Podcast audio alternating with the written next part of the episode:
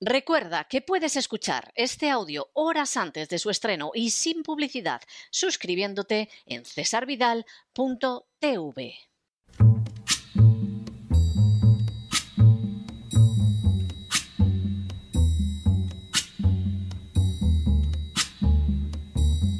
La voz con César Vidal, desde el exilio.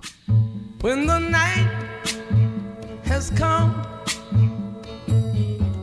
and the land is dark and the moon is the only light we'll see. No, I won't be afraid. Oh, I won't be afraid just as long as you stand, stand by me. Muy buenos días, muy buenas tardes, muy buenas noches y muy bienvenidos a esta nueva singladura de la voz. Soy César Vidal, hoy es el jueves 31 de marzo de 2022 y me dirijo a los hispanoparlantes de ambos hemisferios, a los situados a uno y otro lado del Atlántico y como siempre lo hago desde el exilio. Corría el año 1898 cuando nació en Belfast, Irlanda del Norte, Clive Staple Lewis. Especialista en literatura medieval e isabelina, profesor universitario, ensayista y novelista, Luis no solo dio muestra de un talento multiforme, sino que además experimentó una conversión al cristianismo en su juventud que lo llevó de ser un ateo a convertirse en una de las figuras más relevantes del mundo evangélico durante el siglo XX. Caracterizado por una mente analítica a la vez que clara, profunda y al mismo tiempo sencilla, imaginativa y también sensata, Luis dejó tras de sí buen número de reflexiones como aquella que afirma. I have learned now that while those who speak about one's miseries usually hurt, those who keep silence hurt more. Lo que podría traducirse como ahora he aprendido que mientras que aquellos que hablan sobre las miserias de uno usualmente duelen, duelen todavía más los que se mantienen en silencio. La frase de Luis estaba cargada de una innegable sabiduría. Escuchar acerca de la miseria propia no suele ser agradable, es más, en multitud de ocasiones causa un notable dolor que se haga referencia a ella. Sin embargo, todavía resulta más doloroso que no se mencione, que se oculte, que pase desapercibida. Pocas cosas hay más dolorosas y lacerantes que llegar a la conclusión de que la propia miseria no le importa absolutamente a nadie. En las últimas horas hemos tenido nuevas noticias sobre el aumento de la miseria en España.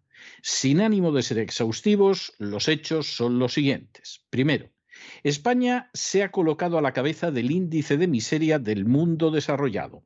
Este índice surge de la combinación de la tasa de desempleo y la de inflación.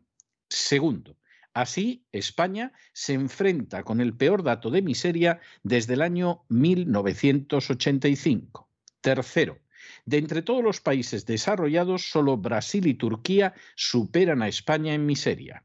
Cuarto, de hecho, la inflación en España ha llegado en marzo hasta el 9,8% respecto al mismo mes del año anterior.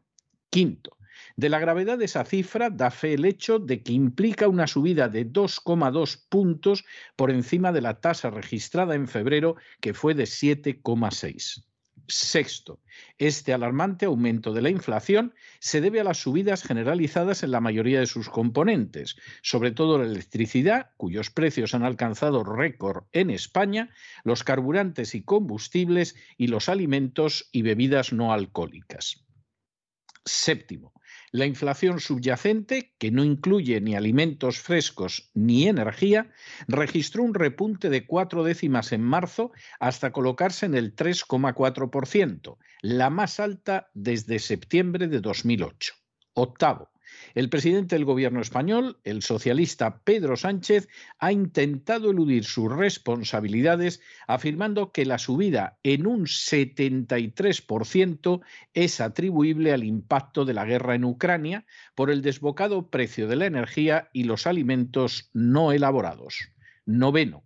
Para enfrentarse con esa situación, el gobierno socialcomunista tiene intención de desembolsar 6.000 millones en medidas directas y otros 10.000 millones de euros en préstamos con garantía estatal para ayudar a empresas y familias a reducir la factura energética, las subidas en los combustibles y la actualización de alquileres. Décimo, el gobierno de Sánchez ha señalado que estas medidas son producto de las negociaciones en la cumbre extraordinaria de la OTAN y la Unión Europea en Bruselas. Un décimo. El denominado paquete de ayuda entrará en vigor el 1 de abril. Duodécimo. El anuncio del Gobierno sobre la extensión de la bonificación en el precio de los combustibles provocó en menos de 24 horas una subida del precio de la gasolina y del diésel por encima de los 5 céntimos por litro. Décimo tercero. Semejante subida asesta un golpe de consideración a la pequeña ayuda de 20 céntimos que había dispuesto el Ministerio de Hacienda junto a las petroleras. Décimo cuarto. La inflación en España no se debe en absoluto, a pesar de lo que diga la propaganda, a la crisis de Ucrania y, de hecho, empezó a crecer de manera alarmante en julio de 2021. Y decimo quinto, a todo lo anterior se une un desempleo elevado de más del 20% que coloca a España en la primera posición de la lista de miseria. Que España fuera una nación que sufre la miseria constituye una desgracia secular.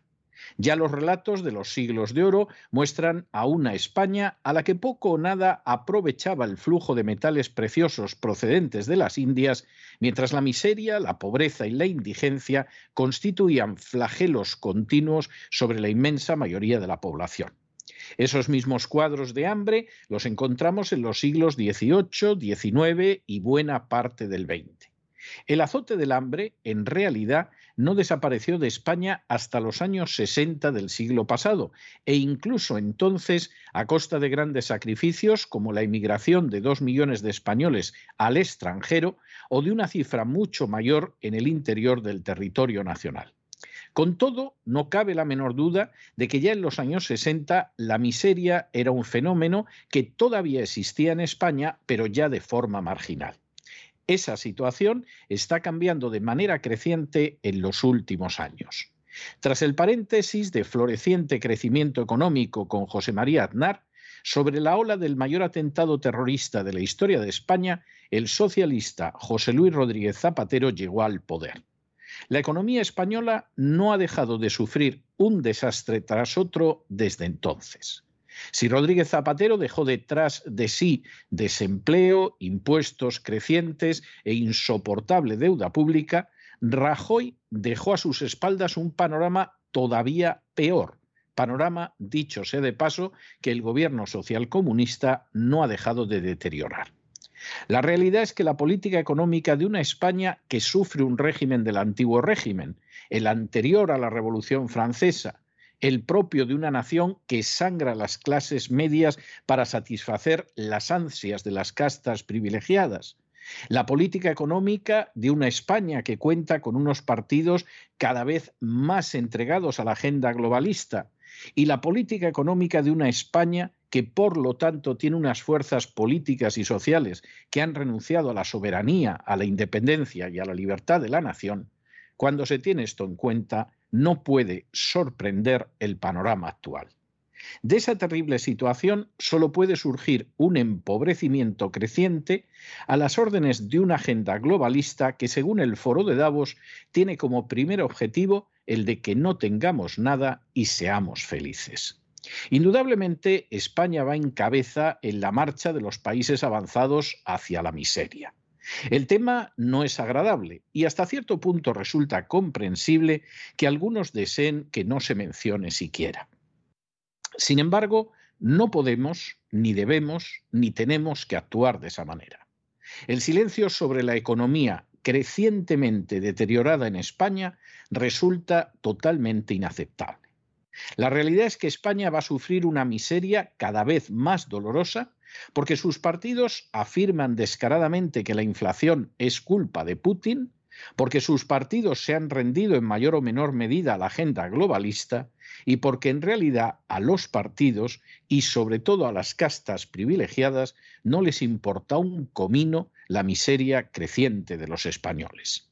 Por eso, como decía C.S. Luis, la voz no se puede mantener en silencio. Por el contrario, continuará siendo la voz de los que no tienen voz para proclamar a los cuatro vientos que ha llegado la hora de plantar cara a una miseria que cada vez se extiende más por la sociedad española y lamentablemente por otras sociedades. A diferencia de las castas privilegiadas, de los partidos y sindicatos, de las furcias mediáticas, la voz no los distraerá a ustedes con vacunas, oleadas de virus de laboratorio o guerras que ni les van ni les vienen. Por el contrario, la voz seguirá observando cada día la realidad, por desagradable que sea, para contarla y analizarla, especialmente en aquellas áreas que son ocultadas, falseadas y mentiras. Porque ustedes nos importan y nos importan mucho. Y porque no tenemos la menor duda de que, como afirmaba C.S. Luis, más doloroso aún que escuchar la miseria es callar ante ella. Pero no se dejen llevar por el desánimo o la frustración. Y es que a pesar de que los poderosos muchas veces parecen gigantes, es solo porque se les contempla de rodillas y ya va siendo hora de ponerse en pie. Mientras tanto, en el tiempo que han necesitado ustedes para escuchar este editorial, la deuda pública española ha aumentado en cerca de 7 millones de euros y una cantidad más que generosa del aumento de la deuda va a parar a aquella gente que intenta escudarse en la crisis de Ucrania para ocultar sus responsabilidades en la creciente miseria de los españoles. Muy buenos días, muy buenas tardes, muy buenas noches. Les ha hablado César Vidal desde el exilio. Que Dios los bendiga.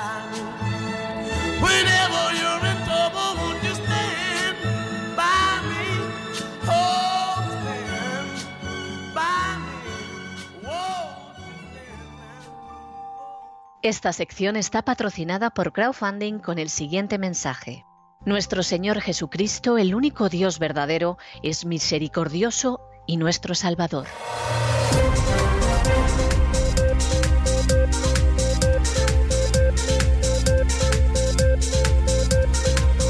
Las noticias del día. Estamos de regreso y estamos de regreso después de ese editorial que hemos dedicado a esa España que está en el número uno, pero en el número uno de la lista de miseria de las naciones avanzadas. Eh, es verdad que Turquía y Brasil no andan a mucha distancia de España, pero es muy triste que España esté la número uno en esa clasificación. Clasificación que deriva fundamentalmente de cruzar dos índices. Uno, el índice de inflación, la tasa de inflación, y el otro, el índice o la tasa de desempleo y España tiene una tasa de desempleo verdaderamente pavorosa que supera al 20%, que se dice pronto, es una tasa de desempleo verdaderamente tercermundista. Si añaden ustedes ERTES, paro encubierto, etcétera, el desempleo en España puede andar rozando el 30%. Insistimos, es de país tercermundista. Cuando además sobre esa tasa de desempleo, ven ustedes la cantidad de empleados públicos que hay y los pocos que son privados, pues claro, cualquiera se da cuenta de que eso no se puede sostener. Como la inflación ya está, pero a un pelín, ¿eh? verdaderamente le falta menos que el canto de un duro, que diría un castizo, para llegar a los dos dígitos, cosa que por cierto anunciamos en este programa ya hace algún tiempo, pues el panorama en España se pone muy mal. ¿Y qué sucede en esa situación? Pues que a ustedes los entretienen. A ustedes los entretienen a fin de cuentas, a los pobres españoles. Dirigen su mirada, igual que antes las han dirigido a los balcones, al coronavirus, a la vacuna, a que te pongas la mascarilla, a que te atizo en la cresta, etcétera. Pues ahora Ucrania. Ucrania que a efectos de los intereses españoles no les importa un pimiento. A España no se le ha perdido nada en Ucrania. En todo caso, España, si optara por una realpolitik, como por ejemplo hace Hungría, pues diría, hombre, yo puedo enviar ayuda humanitaria a Ucrania, no como estoy enviando armamento, que esto si algún día hay represalias, pues también vamos a estar de los primeros en la fila para recibir el guantazo. No, envío ayuda humanitaria, no se me ocurre, por supuesto, dejar que vengan aquí los refugiados a centenares de miles, ni regulo, como ha hecho el gobierno español, a 100.000 ilegales ucranianos que había en España, porque hay que ser tonto. Ni se me ocurre poner a disposición de esos inmigrantes ucranianos, porque son inmigrantes, no refugiados. Fíjense ustedes de dónde vienen y casi todos ellos vienen de zonas que no tienen guerra, ni cosa que se le parezca. Pero han encontrado la ocasión idónea para marcharse de Ucrania, donde, por cierto, ya hace años que gracias a gente como Zelensky se ha marchado prácticamente la tercera parte de la población, que se dice pronto. ¿eh? Se dice pronto que hay gente que ha decidido presentar a Ucrania como algo inmaculado y eso es una alcantarilla pestilente desde hace muchísimo tiempo. Y entonces, pues en medio de esa situación entretenemos a la gente. ¿eh? Contamos lo de Ucrania, decimos que la situación se debe a Putin, en fin, distraemos a los demás, que es lo que suelen hacer los delincuentes, y cuando se quieren dar cuenta les hemos robado la cartera. Bueno, pues la realidad es que en estos momentos España les cuenten lo que les cuenten, les dirijan la atención hacia donde se la dirijan, les cuenten y les relaten que en otros sitios están en peor, peor y no como en España lo bien que se vive, España está a la cabeza en índice de miseria de las naciones avanzadas. Ese índice no ha dejado de crecer el dinero que ustedes podían tener, si es que tienen ahorradillo después de mucho esfuerzo y de que no le ha puesto las zarpas encima los buscabonus de la agencia tributaria, en este mes ha perdido prácticamente un 10% su valor. Y saque cada cual las consecuencias que quiera. De manera que si tenían ustedes algo, pues ha perdido el valor. Alguno dirá, hombre, pero si yo los 8.000 euros los sigo teniendo. Sí, pero es que con esos 8.000 euros ya puedes comprar un 10% menos, si es que no muchísimo menos, de lo que podías comprar hace un mes. Ojo, un mes, ¿eh? No estamos hablando de un año, de dos o de una década. Es decir, España va en picado. ¿Eh? Con lo cual, el presidente que siga yendo a Letonia y que siga enviando tropas, vamos, eh, tropas navales, fuerzas navales al Mar Negro y todo lo demás, que, que, evidentemente los españoles luego les cuentan cualquier cosa, cuando venga otra nueva epidemia, la mayoría se pondrán además otra vacuna, la cuarta, la quinta, la que sea, y arreando que es gerundio.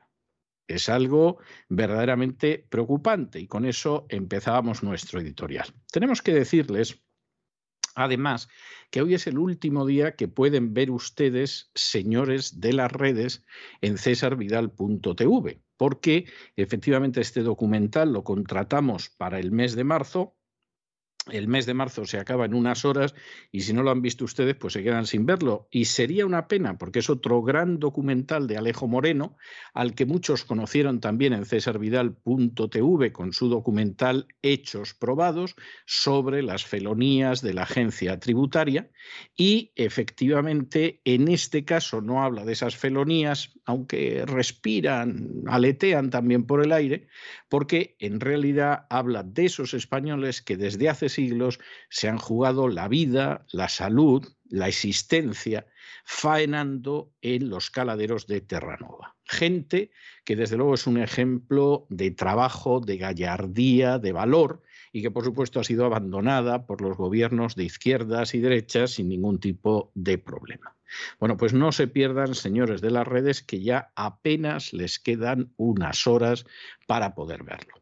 Y empezamos nuestro boletín y ustedes saben que siempre empezamos con un segmento de España, que luego viene un segmento de Hispanoamérica y finalmente un segmento de internacional que no tenga que ver ni con España ni con Hispanoamérica. Solo de manera muy excepcional comenzamos el boletín con una noticia que no sea de España. Hoy es uno de esos días. Y es uno de esos días porque finalmente lo que llevamos diciéndoles meses, en estos momentos ya aparece confirmado en los medios de comunicación de Estados Unidos. Bien es verdad que no esperen ustedes que se lo cuenten las furcias mediáticas en España, porque tendrían que reconocer que se han equivocado, y eso jamás. sobre todo porque lo mismo siguen sin cobrar. Bueno, ¿y cuál es, esa noticia que tenemos que darles?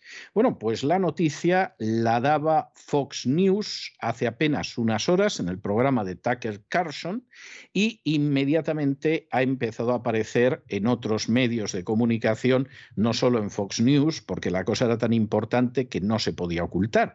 ¿Y cuál es la noticia? Insisto, llevamos diciéndoles esto desde hace meses.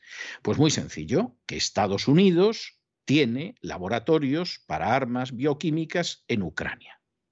Y que en esos laboratorios, que son contrarios al derecho internacional, se fabrican patógenos letales.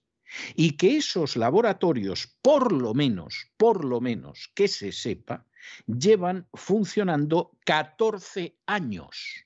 Esto no ha sido que de pronto han decidido ayudar al pobrecito Zelensky, que a fin de cuentas solo encarcela al jefe de la oposición, cierra televisiones, en fin, ilegaliza 11 partidos políticos, etc. No, no, no, no, no.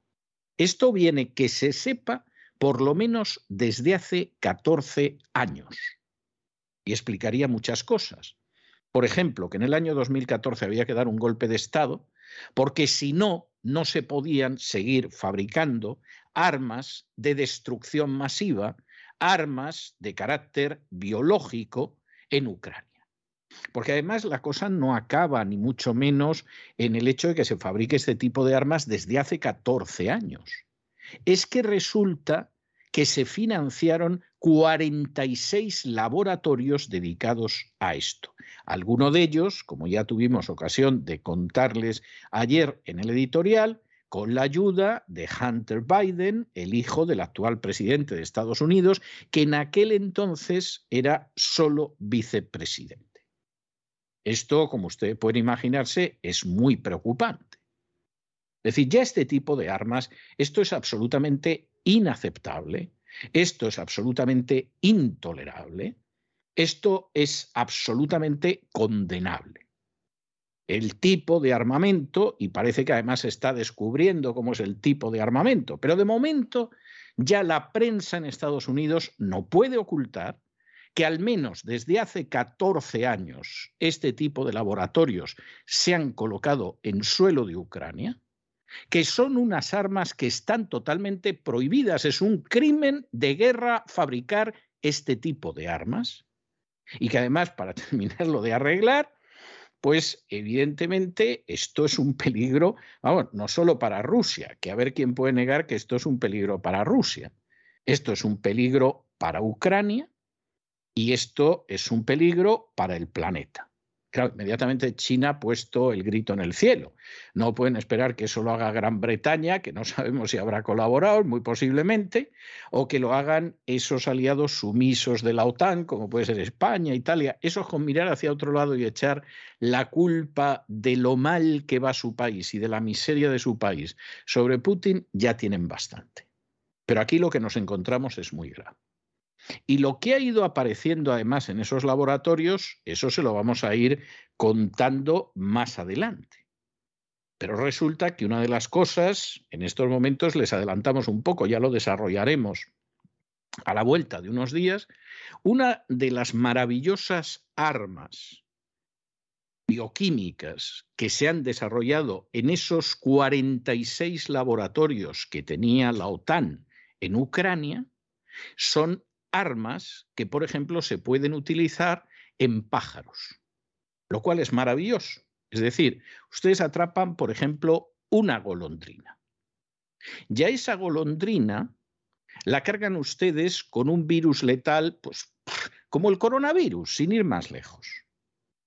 Y entonces, una vez que han atrapado varios de estos animalitos, ustedes esperan a que vayan en las migraciones que hacen determinadas aves todos los años y cuando pasan por encima de determinados lugares a los que ustedes quieren destruir, el animalito estalla y libera el patógeno que va a matar a esa gente en masa.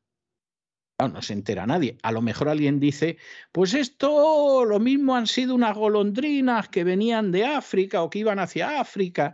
No se nos ocurre.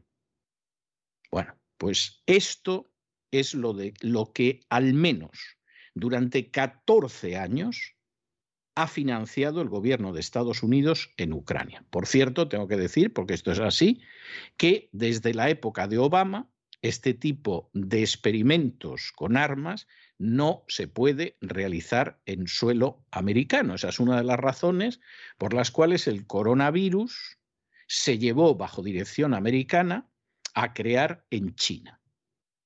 Porque efectivamente estaba prohibido y, evidente, y esto lo sabemos precisamente por un oficial de marines que en su día contamos en un editorial y luego en algún programa del gran reseteo, que como no se podía hacer en Estados Unidos, se fueron a hacer a China el dichoso coronavirus. Luego no sabemos si se les escapó, un día el bicho encontró la puerta abierta y entonces salió y se extendió por todo el mundo, o se da la circunstancia de que lo soltaron, igual que los virus que llevan los pajaritos en sus migraciones, etcétera, etcétera, pero evidentemente esto es muy peligroso. Esto no deja muy bien, hay que reconocerlo, a las administraciones sucesivas de Estados Unidos que han respaldado esto por lo menos los últimos 14 años. Las deja muy mal. Pero explica el golpe del año 2014, es una de las cosas que se explica, porque ¿qué hubiera pasado si Yanukovych al final hubiera alargado lo de los laboratorios y cómo hubiéramos quedado? Pues lo derribamos y mejor nos evitamos problemas. Y esto, además de una manera bastante inquietante, nos cuenta que estamos sobre un volcán y que hay gente a la que están engañando como a tontos de baba y que, les están presentando una Ucrania democrática, libre, pura, que no ha existido jamás. Porque Ucrania ni es un país libre, ni es independiente, ni es soberano y no lo ha sido nunca. Y lo que es en última instancia es un país donde sus oligarcas, los nacionalistas ucranianos, permiten que se instalen nada más y nada menos que 46 laboratorios de armamento biológico. Ahora, olvídense por un momento de Ucrania y piensen en el país donde viven ustedes, que podría ser Estados Unidos, podría ser España, podría ser Venezuela, podría ser Colombia, podría ser el Perú, Argentina, México. Y ahora plantéense que hay un partido político o una serie de fuerzas que autorizan a una potencia extranjera, la que ustedes quieran, para instalar 46 laboratorios de armas biológicas de destrucción masiva en el territorio nacional. Y ahora con el corazón en la mano nos dicen ustedes lo que pensarían de esa gente. Que lo están haciendo por el bien de su país, por la libertad, por la democracia, o que son simplemente unos lacayos corruptos que tendrían que sentarse ante un tribunal internacional por quebrantar de la manera más vil y repugnante la legislación internacional sobre armas de destrucción masiva. Ese es Zelensky. Ese es Poroshenko. Esos son toda esta gente que luego, al final, el hecho de que utilicen nazis, los condecoren o los honren, va a ser lo de menos. Va a ser hasta pecata minuta comparado con el hecho de los 46 laboratorios biológicos que llevan funcionando desde hace 14 años. Y esto no lo cuenta RT.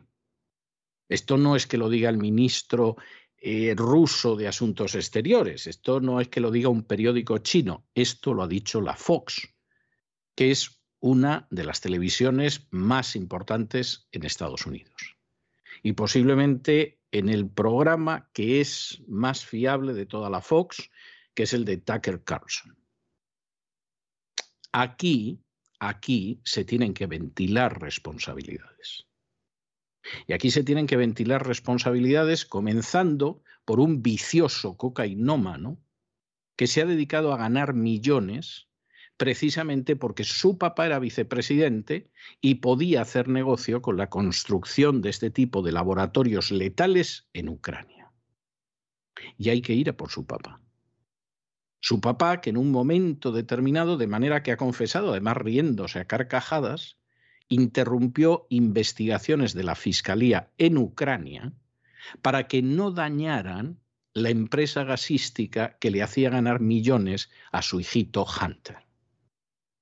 Y aquí pueden aparecer cosas tremendas en las próximas semanas, sobre todo después de que ha llegado ya el pendrive con el contenido del ordenador personal de Hunter al legislativo americano. De modo que si quieren ustedes, el supuesto de que todavía se dejen engañar, bueno, déjense engañar celebren que Zelensky va a hablar en el Parlamento español, donde nadie le va a preguntar por los 11 partidos que ha colocado fuera de la ley, por las televisiones que ha cerrado o por el encarcelamiento del jefe de la oposición en el Parlamento ucraniano. Nadie le va a preguntar por eso. Como no le van a preguntar por las unidades militares nazis que tiene dentro del ejército de Ucrania aplaudan ustedes el que le vayan a conceder, no sé si es una medalla, una llave o, yo que sé qué de la Comunidad de Madrid. Total, tal y como van las cosas, la que se lo va a dar parece que le queda eh, menos tiempo que un bizcocho a la puerta de un colegio. Pero realmente habría que preguntarse hasta qué punto no solo están haciendo el ridículo y dejando de manifiesto hasta qué punto son ignorantes y manipulables, sino hasta qué punto están contribuyendo al mal, los que ahora se ponen a colocar la bandera ucraniana, a repetir unas cantidades de falsedades que da vergüenza cómo ha bajado la calidad de la propaganda, hombre, porque hay propaganda que está bien hecha, podrá ser mentira, pero está bien hecha, pero esta es ridícula, esta es para tontos. Cuando de pronto ya hasta en los medios americanos al final está saliendo la verdad. Y Ucrania, aparte de ser el país más pobre y más corrupto de Europa y uno de los más pobres y más corruptos del mundo, porque no hay nada más que ver quiénes los han gobernado, incluido Zelensky, bueno, pues ahora sabemos que es un portaaviones de laboratorios biológicos que como mínimo están ahí desde hace 14 años. Esto lo había reconocido ya Victoria Nolan en el Senado a pesar de que Marco Rubio intentó que mintiera, Victoria Nolan sabe que mentir en el Senado es un delito. Y esta es la situación que hay. Y ahora reajusten ustedes su visión a la realidad. No, no sean tan necios como para empeñarse en creer las mentiras que les llevan inyectando desde hace meses porque realmente ustedes no se enteran en muchos casos. Por el contrario, hay gente que desde un principio se dio cuenta de que aquí había gato encerrado. Hombre, y tanto. 46 laboratorios de armas de destrucción masiva de carácter biológico desde hace como mínimo 14 años. Había que abrir con esto y con esto hemos abierto, aunque por supuesto seguiremos dándoles datos al respecto. Y en cualquiera de los casos, como siempre, a nosotros no nos van a pillar engañándoles, lanzándoles cortinas de humo, ni prostituyéndonos como las furcias mediáticas. Nosotros vamos a contar la verdad, guste o no guste al poder, que por regla general no le gusta nada. Y contando la situación real para que ustedes saquen sus consecuencias y luego hagan lo que bien les parezca. Examinamos estas y otras noticias que les afectan con la ayuda inestimable de María Jesús Alfaya. María Jesús, muy buenas noches. Muy buenas noches, César. Muy buenas noches a los oyentes de La Voz. Decirles que tienen muy pocas horas para poder continuar viendo el documental Señores de las Redes entre www.cesarvidal.tv un documental imprescindible para conocer un sector, el pesquero, altamente castigado www.cesarvidal.tv, señores de las redes, dirigido por Alejo Moreno. Y continuamos con este boletín informativo que hoy excepcionalmente no es muy habitual. Comenzamos con una noticia internacional que en definitiva afecta a toda la humanidad. Aunque lo niegan, cada vez son más las evidencias de que el gobierno estadounidense ha financiado laboratorios biológicos en Ucrania. Nada más y nada menos que desde hace 14 años. En unos documentos filtrados por un exalto funcionario estadounidense a Fox News, dice que el Departamento de Defensa estadounidense financió investigaciones con patógenos letales en Ucrania unos documentos que han sido mostrados hace dos días en el programa Tucker Carlson Today de Fox News, unos documentos fechados en los años 2007 y 2008 que detallan que el Pentágono aprobó el desarrollo de un proyecto de cartografía multipatógena para obtener las firmas moleculares de los patógenos endémicos para Ucrania y para transportar las cepas. Para contrastar esta información y cómo se debe hacer, los reporteros de este programa de Fox News se dirigieron al Pentágono, quien únicamente afirmó que invirtió 200 millones de dólares en el programa de reducción de amenazas en Ucrania, destinado a destruir las armas biológicas soviéticas. Durante el programa, el periodista de Fox News subrayó que si bien el gobierno estadounidense negaba cualquier conexión con los laboratorios ucranianos, la propia nota del Pentágono confirma la financiación de 46 instalaciones en Ucrania. Y como llevamos contándoles también desde hace semanas, Hunter Biden, el hijo del presidente estadounidense Joe Biden, ayudó a canalizar millones de dólares de financiación para una empresa que fue contratista del Departamento de Defensa estadounidense, especializada en la investigación de enfermedades que pueden causar pandemias y que podrían usarse como armas biológicas. Algo que es un escándalo, tanto es así que China parece ser el único país que ha afirmado que esto debería ser motivo de gran preocupación para toda la comunidad internacional. Lo que está claro es que todos los gobiernos mundiales deberían exigir explicaciones a Joe Biden. Bueno, y ya para terminarlo de arreglar y ya aterrizando todavía más en la realidad española, ustedes saben que el viernes y el sábado se celebra el vigésimo Congreso Nacional en el que ya está más que cantado, esto, es, vamos, como en la antigua Bulgaria o en la antigua Rumanía, ¿no? Eh, ya se sabe quién va a salir y, esto no tiene más vuelta de hoja. Bueno, pues Alberto Núñez Feijó va a asumir la dirección de la gente del Partido Popular en sustitución de Pablo Casado. Aquí está más claro que el agua por dónde va Feijó, además lo está diciendo continuamente. Feijó es consciente, porque podrá ser muchas cosas, pero no ha sido nunca estúpido, todo lo contrario. Feijó es consciente de que efectivamente el país ha entrado ya en una crisis terrible que se puede negar, pero España está el número uno en el índice de miseria de los países avanzados. La cosa presumiblemente se va a poner peor. Podría haber un gobierno Partido Popular Vox, pero Feijó no quiere correr el riesgo como no quería correr el riesgo casado y van a ir a una situación en la que finalmente gobiernen juntos Partido Popular y Partido Socialista, Partido Socialista y Partido Popular.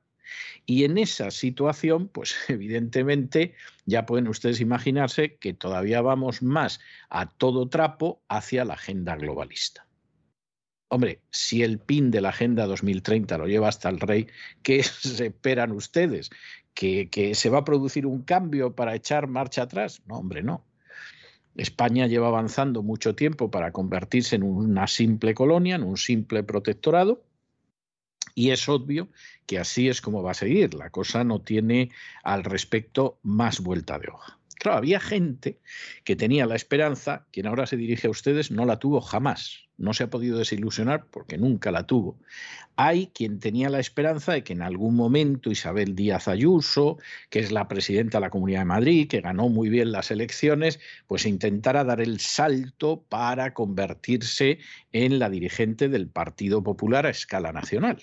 De hecho, pues ha habido gente que iba precisamente en esa dirección y que incluso pensaba, bueno, con el lío que salió de la financiación, de la manera en que su hermano ganó dinero con un contrato de la Comunidad de Madrid como intermediario y tal, bueno, pues si sale como salió en un momento determinado diciendo que eso era inaceptable y resiste, Isabel Díaz Ayuso, pues puede dirigir el partido y a lo mejor podría ganar y llegar a una coalición con Vox y todo va bien y colorín colorado este cuento se ha acabado algunos hemos sabido desde el principio que eso no iba a pasar y que efectivamente Isabel Díaz Ayuso no iba a plantar cara. Es más, Isabel Díaz Ayuso ha colocado la cabeza en el tajo para que, y cuando hablamos del Tajo, hablamos del Tajo donde se degüella la gente, no, no del hermoso río español que pasa de manera bellísima por Toledo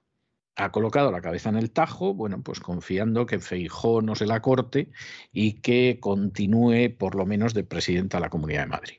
Esto, esto es una fe conmovedora, es para encontrarse con Isabel Díaz Ayuso y formular aquello de mujer grande es tu fe. Y la verdad es que a Isabel Díaz Ayuso le quedan unas horas pues, para aceptar que está muerta, aunque nos imaginamos que intentarán que, no reaccione en absoluto, en fin, y que piense que lo mismo se salva, o quién sabe, a lo mejor se salva. no parece muy fácil, pero a lo mejor y desde luego empieza el Congreso, menudo Congreso que ya se sabe quién va a ganar y lo tiene crudo Isabel Díaz Ayuso. Vamos a escuchar en los próximos minutos no solo a María Jesús Alfaya contándonos cuál es la situación de este Congreso que comienza en horas, sino también a don Roberto Centeno, que ya saben ustedes que ha ido siguiendo a Isabel Díaz Ayuso con un inmenso entusiasmo durante los últimos meses y que desde luego tiene una opinión sobre lo que tiene que hacer para no ver cómo la decapitan totalmente, cómo no la liquidan políticamente, pues más pronto que tarde. El Partido Popular celebra este viernes y este sábado su vigésimo Congreso Nacional. En él, Alberto Núñez Feijó asumirá el liderazgo de los populares en sustitución de Pablo Casado. Se ve forzado a dejar la presidencia de la Junta de Galicia tras una crisis sin precedentes en la que han involucrado a la presidenta de la Comunidad de Madrid, Isabel Díaz Ayuso. Y Pablo Casado ha vuelto hoy al Congreso, seguramente no volverá jamás. Pocos en el Partido Popular contaban con verle de nuevo en su escaño, pero ha regresado para asistir a la que será casi con total seguridad pues sus últimas votaciones. A su lado estaba Cuca Gamarra, la elegida por Alberto Núñez Feijó para ocupar la Secretaría General en sustitución de Teodoro García Egea. Y la gran pregunta es, ¿qué pasará con Isabel Díaz Ayuso? El gran economista y colaborador de este programa, don Roberto Centeno, quiere enviar un mensaje urgente a Isabel Díaz Ayuso, presidenta de la Comunidad de Madrid, ya que dice, don Roberto Centeno, que Pedro Sánchez está utilizando todos los recursos del Estado para destruirla políticamente. Escuchamos a don Roberto Centeno que hace una composición de lugar de cuál es la situación. Ayuso, señoras y señores, está siendo objeto de la más vil y canallesca persecución política de la que se tiene memoria.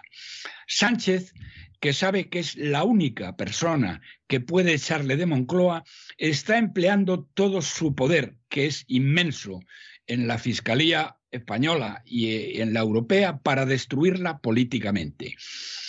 Eh, una labor en la que cuenta con la bendición y el apoyo de Feijó y toda la cúpula dirigente, incluida la nueva, eh, la nueva secretaria general Cuca Garraya, eh, Gamarra, algo inaudito porque ha demostrado ser una incompetente total, pero que formaba parte de la banda de traidores Casado y Egea, cuando lo que tendría que haber hecho Feijó era habérselo ofrecido a Ayuso y debiera haber sido su número dos, que era un tándem que podría haber triunfado, porque tú no vas a triunfar, Feijo, ya lo verás. Don Roberto Centeno también hace un llamamiento a Isabel Díaz Ayuso para que denuncie la persecución de la que es objeto y le aconseja que no acuda al Congreso del Partido Popular con los traidores que no van a contar con ella como candidata a la presidencia de la Comunidad de Madrid. Le escuchamos.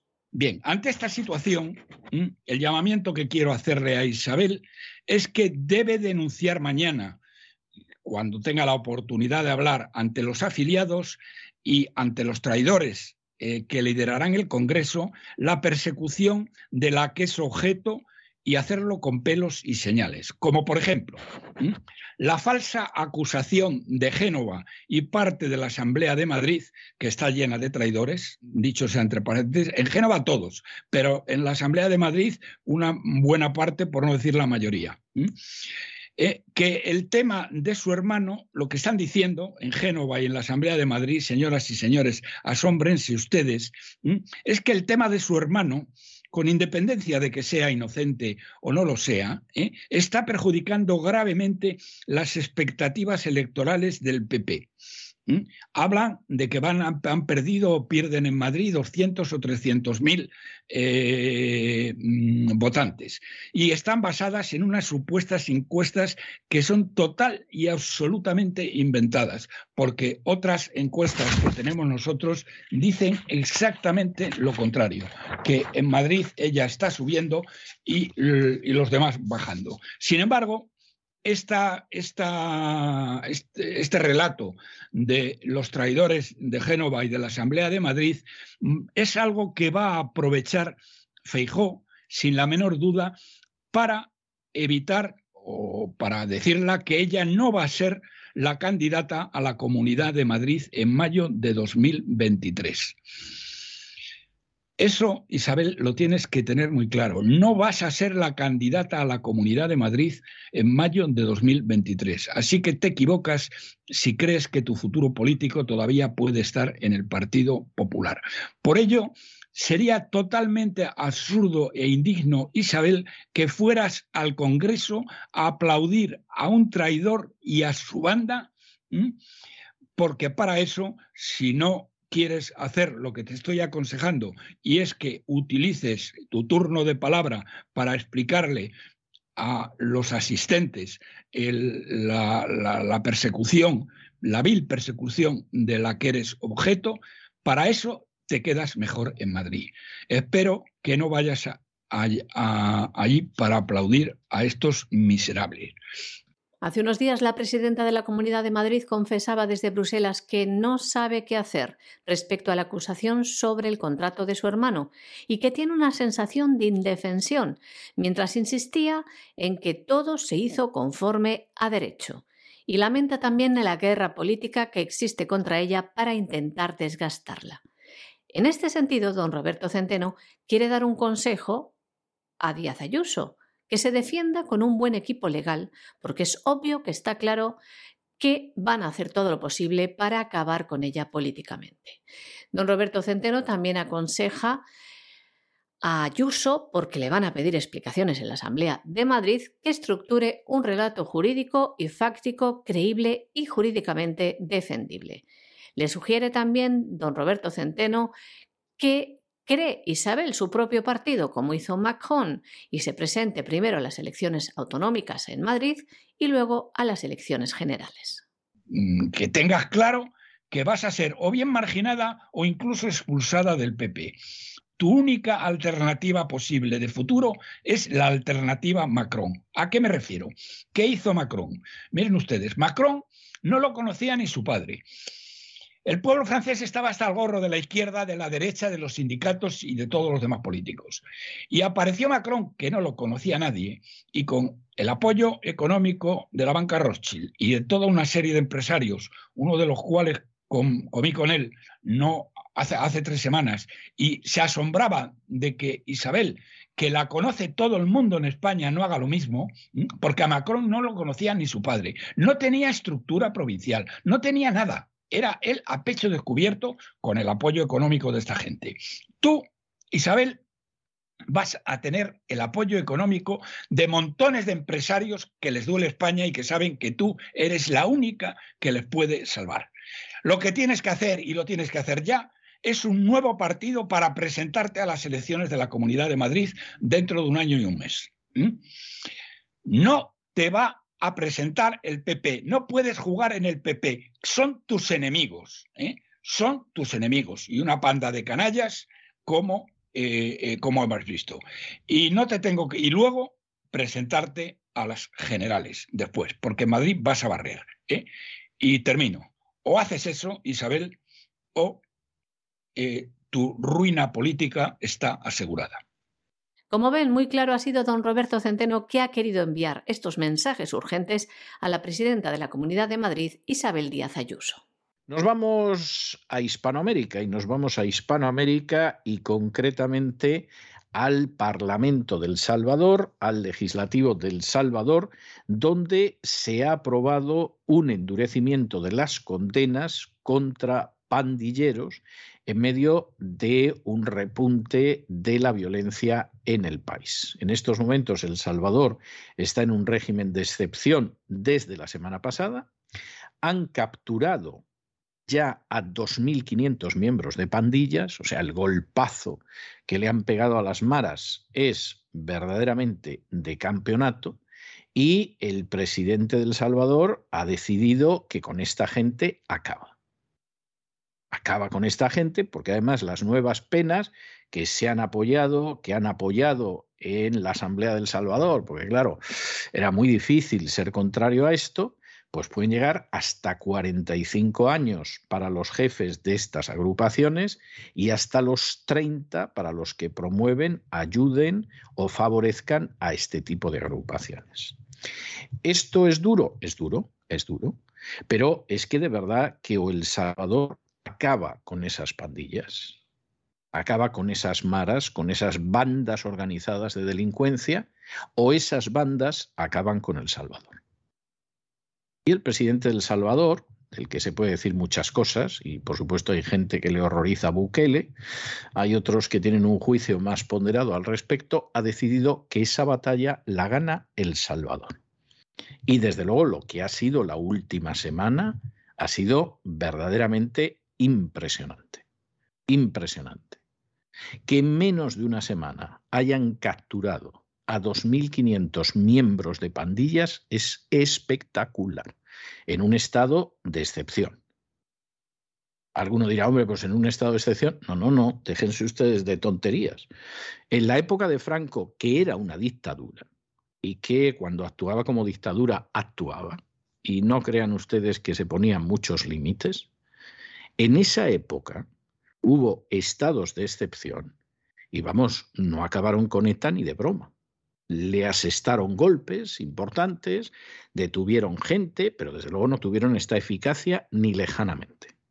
Ni lejanamente. Además, en un país como El Salvador, que es más pequeñito, 2.500 personas, en términos proporcionales, pues hubieran sido, para la época de Franco, pues miren ustedes, más de 15.000. De manera que es impresionante la labor que está haciendo Bukele para devolver la ley y el orden a las calles del Salvador. Luego, en otros aspectos, se podrá pensar lo que se quiera de él, pero que desde luego no está dispuesto a convertirse en una marioneta de intereses extranjeros y que no está dispuesto a que las calles las controlen delincuentes, vamos, eso hay que reconocérselo sin ningún género de dudas. Y algunos dirán, oh, esto es autoritario, esto es dictatorial. Mucho peor es dedicarse a levantar docenas de laboratorios de armas de destrucción masiva en un país que está en otro continente. Muchísimo peor. Y por cierto, hay alguno que solo por ser hijo de se ha llevado millones de dólares. El pasado sábado el gobierno de El Salvador implementaba el estado de excepción debido al incremento de la violencia.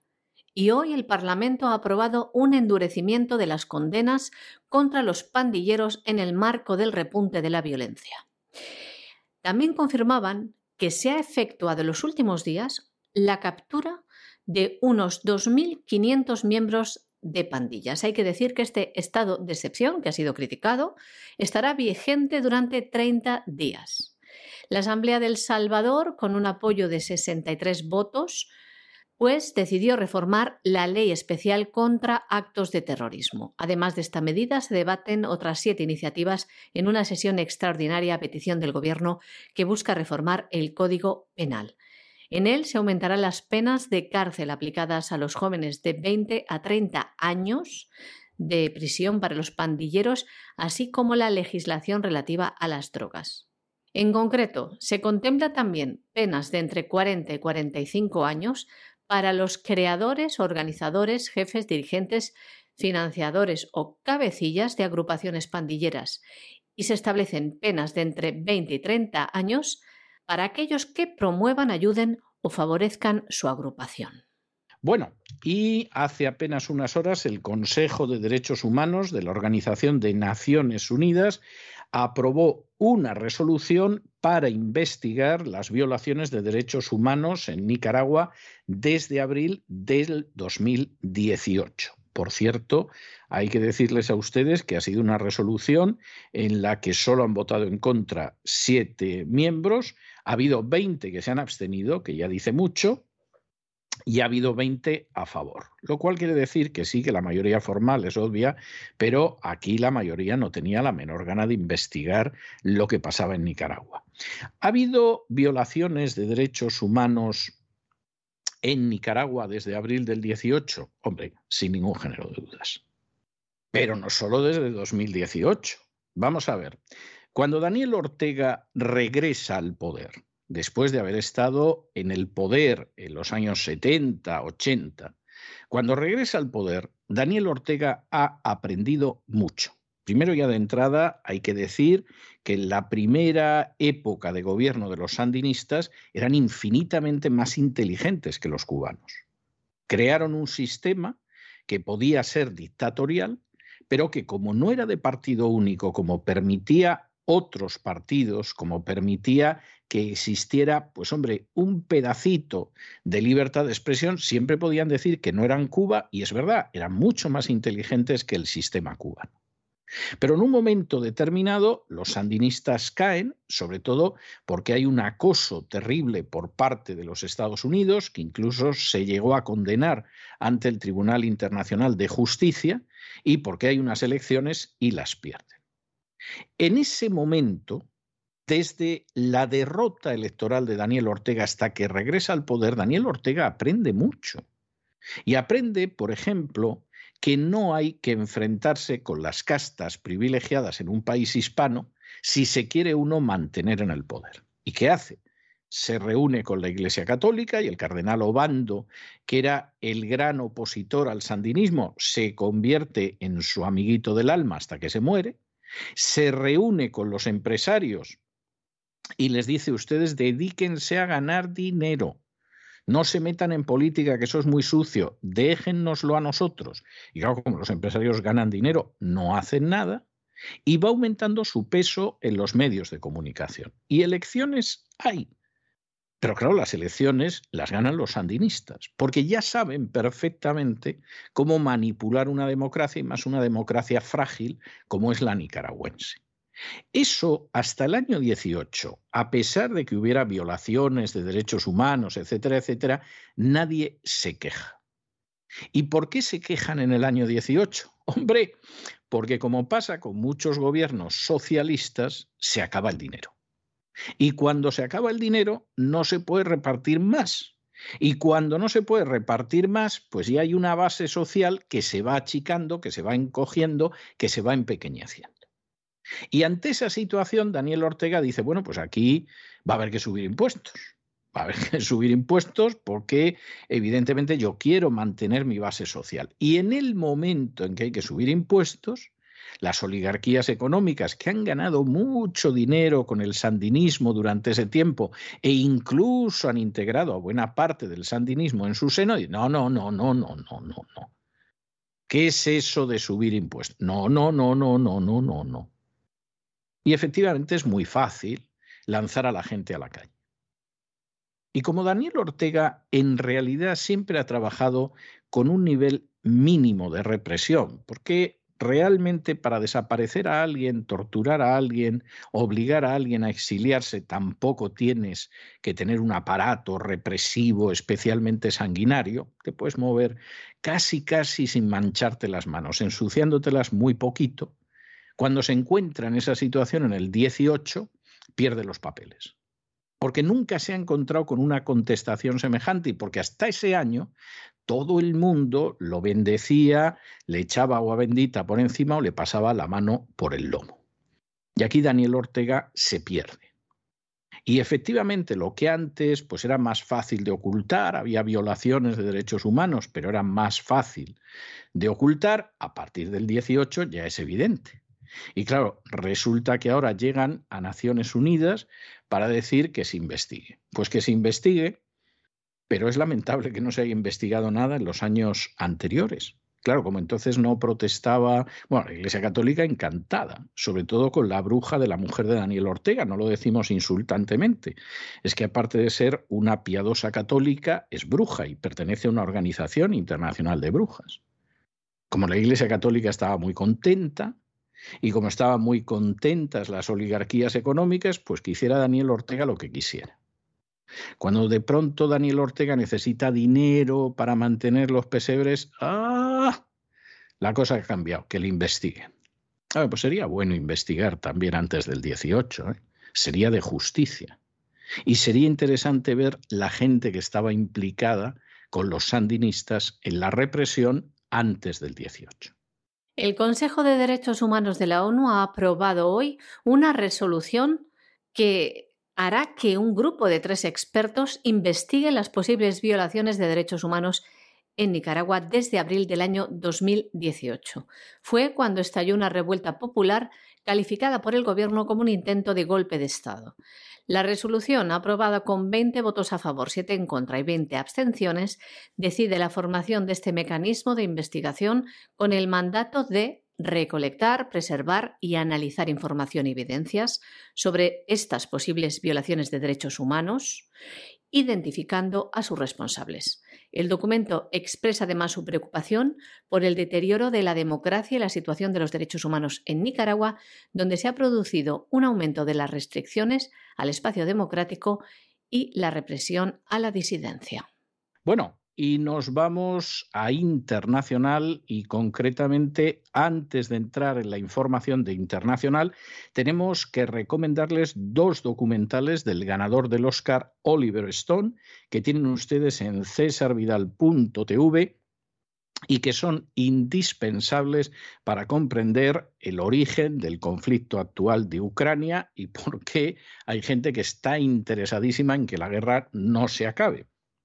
Los documentales son Revealing Ukraine, que sería algo así como Revelando Ucrania, y el otro se titula Ukraine on Fire, que sería algo así como Ucrania en llamas. Magníficos documentales que les recomendamos para que se les disipe algo las nieblas de la mentira. Y entramos ya en las noticias de internacional y entramos con una que explicará todavía más don Lorenzo Ramírez en el Despegamos, pero que es enormemente importante. Y es que Putin, dentro de estas contramedidas económicas de las que no les suelen hablar a ustedes en determinados lugares, porque claro, son contragolpes severísimos, ya ha dicho que esos países que no son amigos no van a poder pagarle en dólares como hasta ahora, sino que van a tener que pagar en rublos. De manera que si usted quiere petróleo o quiere gas natural, no le va a quedar más remedio que pagar en rublos.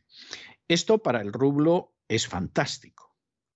Esto, eh, además, si se produce un impago, permite a Rusia asestar nuevos golpes a esos países.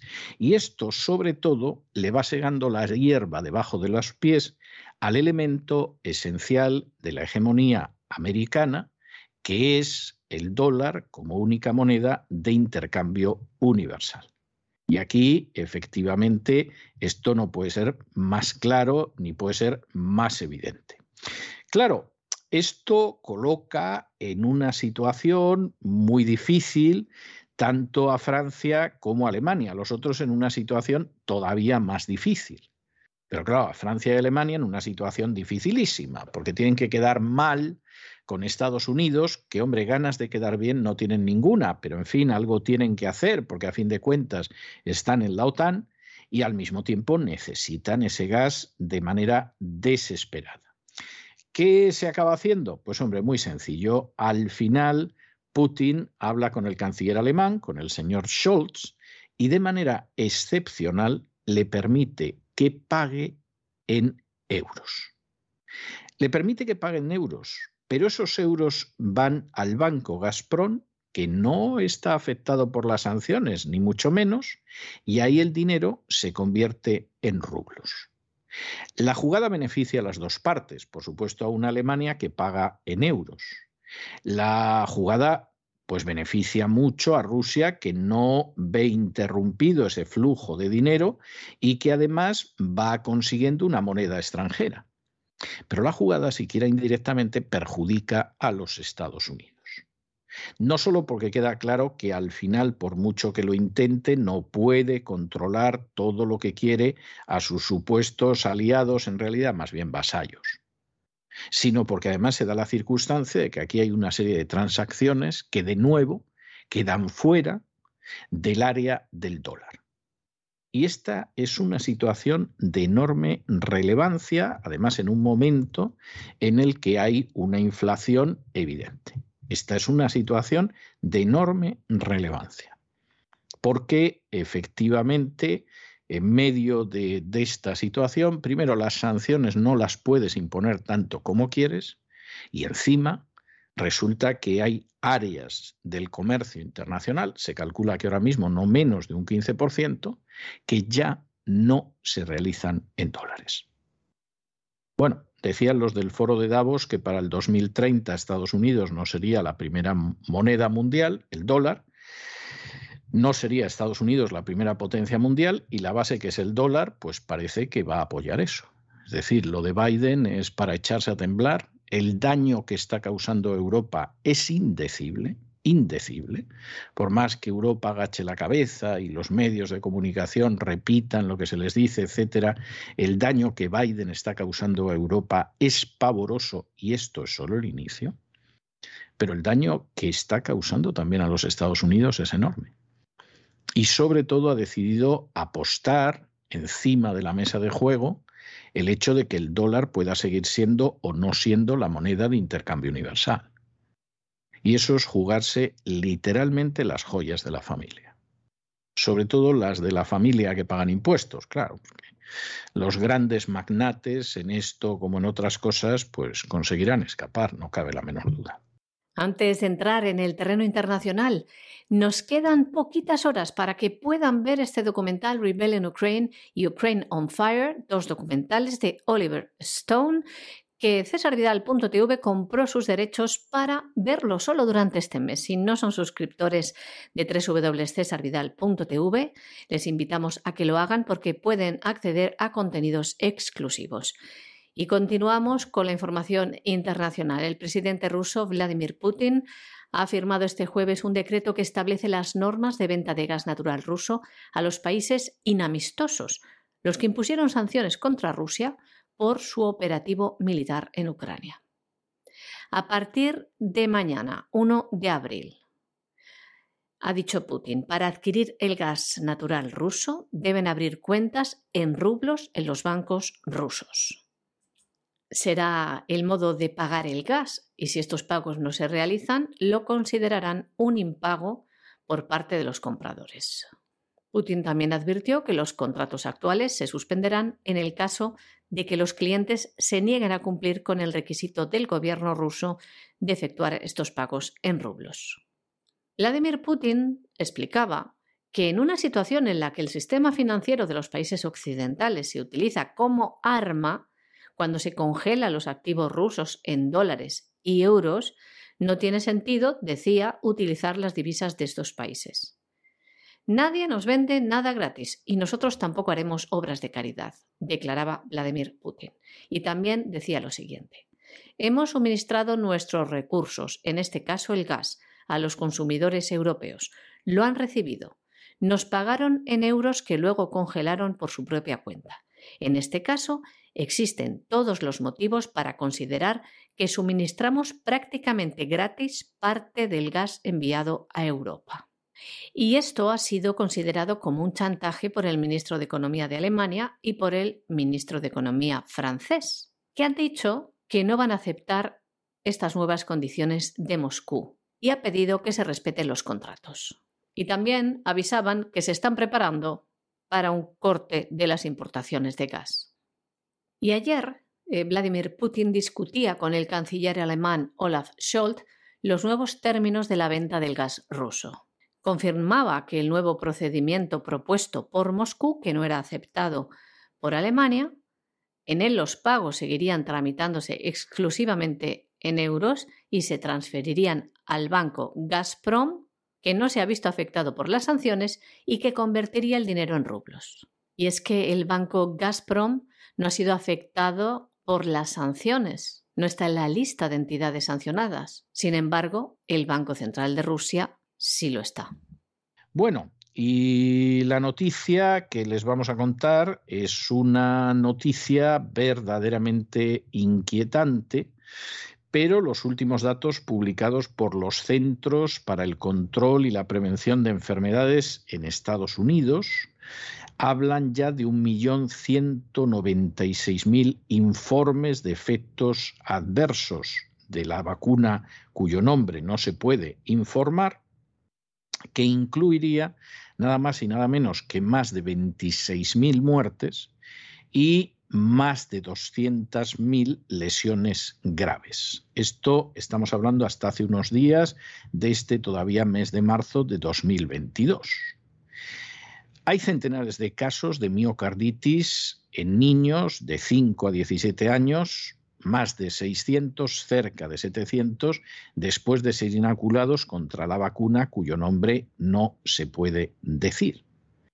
Y lo cierto es que la Organización Mundial para la Salud, que por cierto es esa organización que ha dicho que no le consta que haya ningún laboratorio de armamento bioquímico en Ucrania, no le consta, no sabe, no contesta. Bueno, pues la OMS, que está financiada en más del 80% por la Big Pharma, ah, mira, mira, los de la Big Pharma que crean virus para luego fabricar la vacuna, mira, mira, mira, mira cómo encajan todas las piezas. Bueno, pues la OMS ha dicho que en este año 2022 se va a acabar la emergencia y lo que no sabemos es si se va a acabar la emergencia o nos van a preparar para la siguiente emergencia.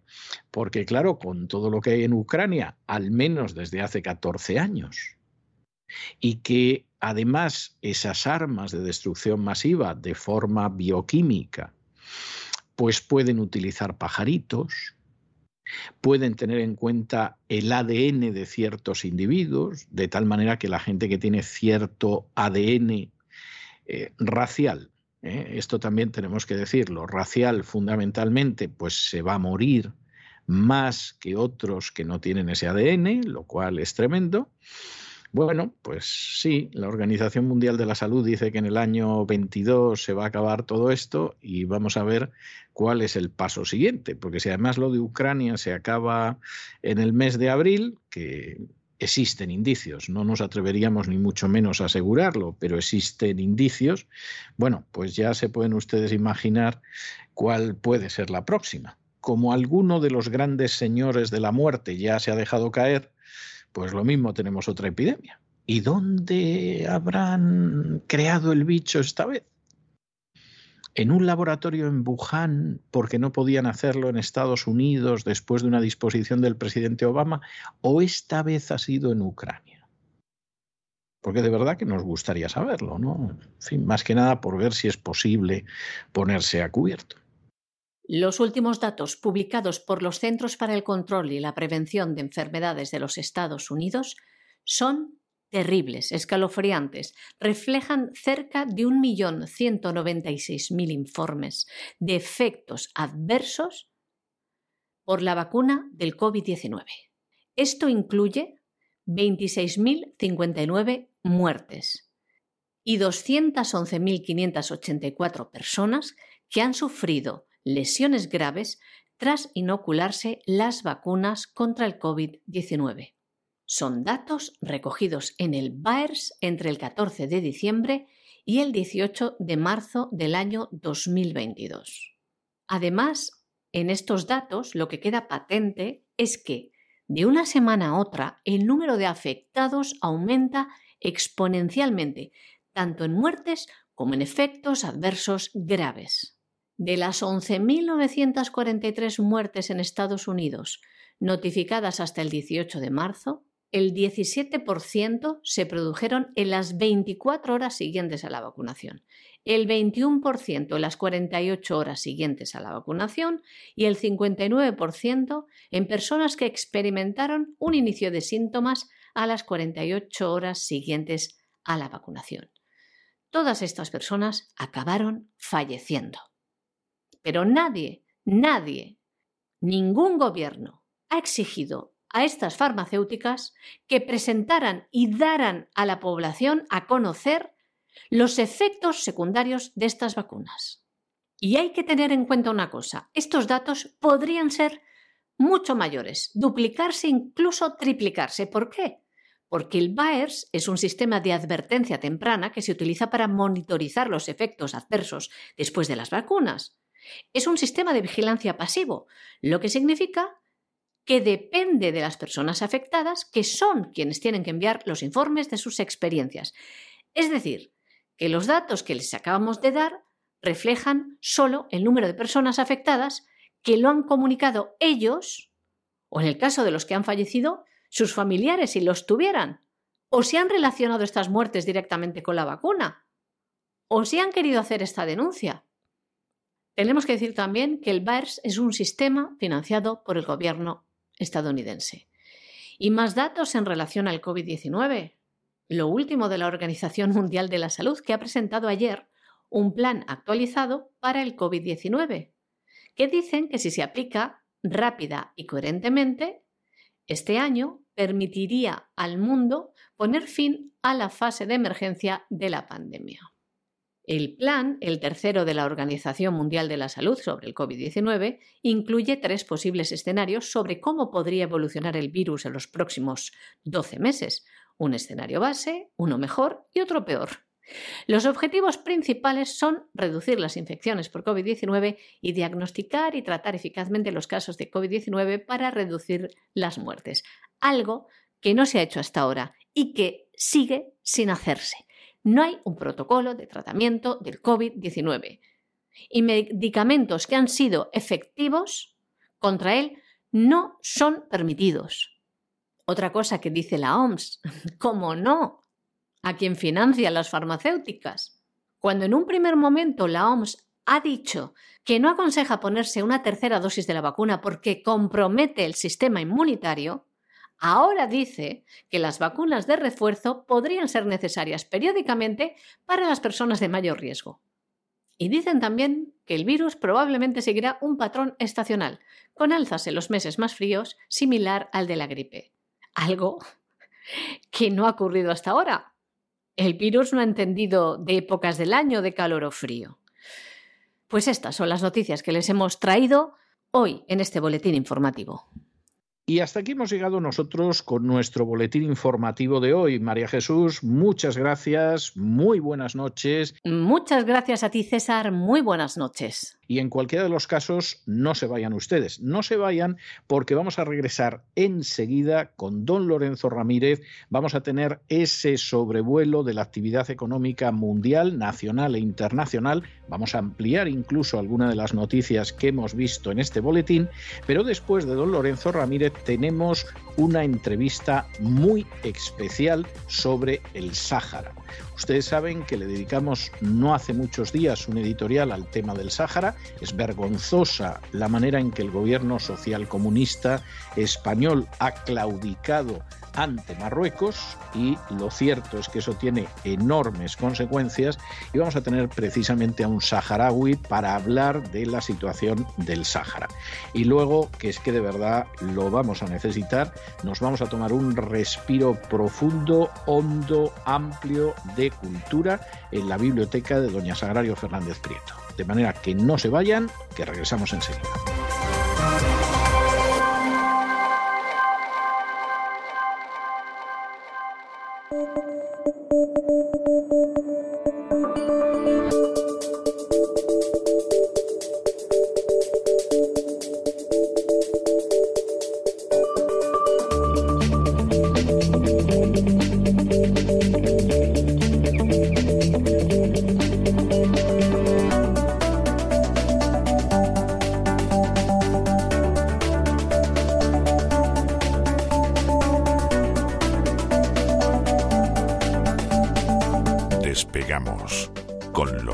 Ramírez.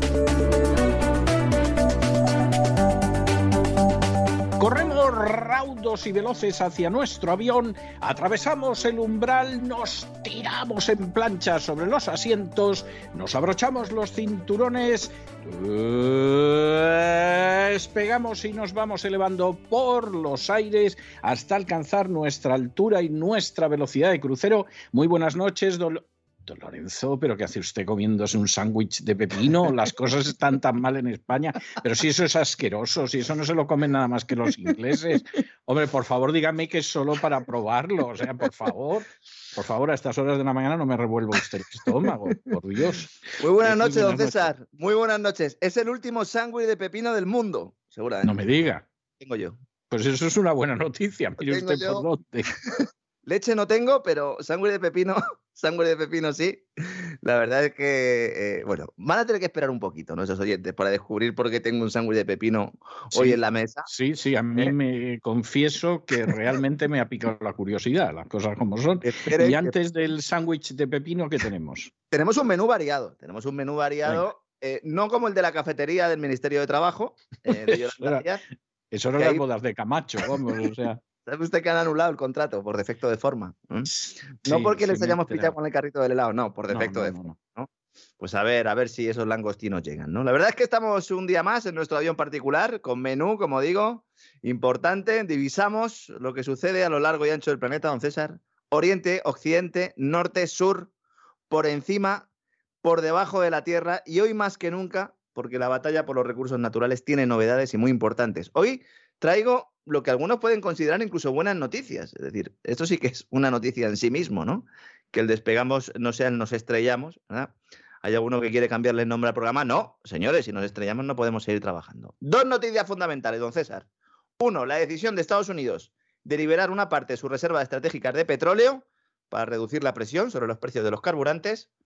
Una cuestión que a Biden pues, le proporcionaba dolor de cabeza desde hacía tiempo por su repercusión electoral. Ya, ahora vamos a analizar el impacto real que puede tener eso. Y la decisión, esto más relevante, a última hora del día de ayer, Vladimir Putin habla por teléfono con el canciller alemán. No sé quién llamó a quién, don César, eso no lo sabemos. Yo creo que Putin es más de que le llamen, ¿eh?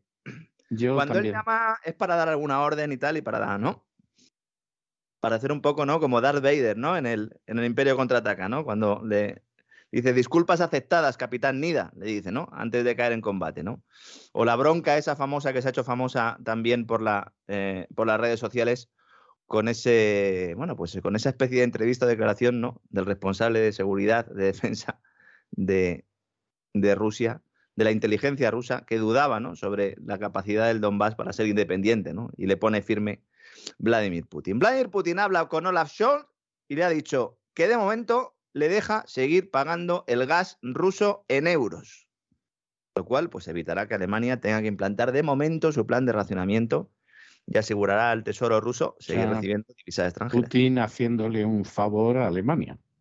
Sí, a él mismo también, de alguna manera. porque sin duda, sin duda. pero quiero no decir que encima queda como que le hace un favor a Alemania. Sí, claro. Vamos a ver hay gente que no se está dando cuenta porque no analiza bien el conflicto, eh, sobre todo desde el punto de vista energético. Cuando Alemania y Rusia pactan construir el famoso gasoducto Nord Stream 2, eh, eh, muy importante en esta crisis, vamos a dejarlo ahí, lo hemos explicado muchas veces, es un acuerdo entre ambos países. Es decir, Alemania y Rusia se sientan y dicen, miren, necesitamos que el gas no pase por Ucrania porque en Ucrania ha pasado esto. Es cierto que yo soy de la OTAN, pero ahí tenemos un problema con el gobierno que hay y además de vez en cuando mmm, cortáis el grifo, entonces necesitamos que haya una línea directa y llegan a un acuerdo. Y hay un pacto entre Alemania y, y Rusia, un pacto que ahora se rompe y se rompe y estalla en mil pedazos. Entonces, el principal cliente europeo de Rusia de gas es Alemania y el principal suministrador, evidentemente, de gas de Alemania es Rusia. Entonces, de momento han dicho los dos, bueno, ha dicho Putin más bien, porque el canciller Olaf no le llegaba la camisa al cuello, y le ha dicho, de momento no va a haber cambios en los contratos de suministro de hidrocarburos firmados con empresas europeas. Eso sí, aunque los pagos se seguirán realizando en euros, serán transferidos al banco con el que trabaja Gazprom, se llama Gazprom Bank, tampoco se han eh, vuelto muy locos a la hora de ponerle un nombre, que fue a su vez excluido de las sanciones occidentales precisamente para poder pagar el gas ruso. Y esos euros, una vez allí, serán convertidos en rublos. Hay como un paso previo, ¿no? Claro, ¿esto qué evita? Pues evita, primero, que Alemania se salte el compromiso eh, alcanzado en el G7 hace unos días. También evita que en el caso de que quisiera pagar en rublos, pues tuviera que acudir al Banco Central ruso y darle su propia divisa por rublos o pagarle con oro o con cualquier otra, otra divisa.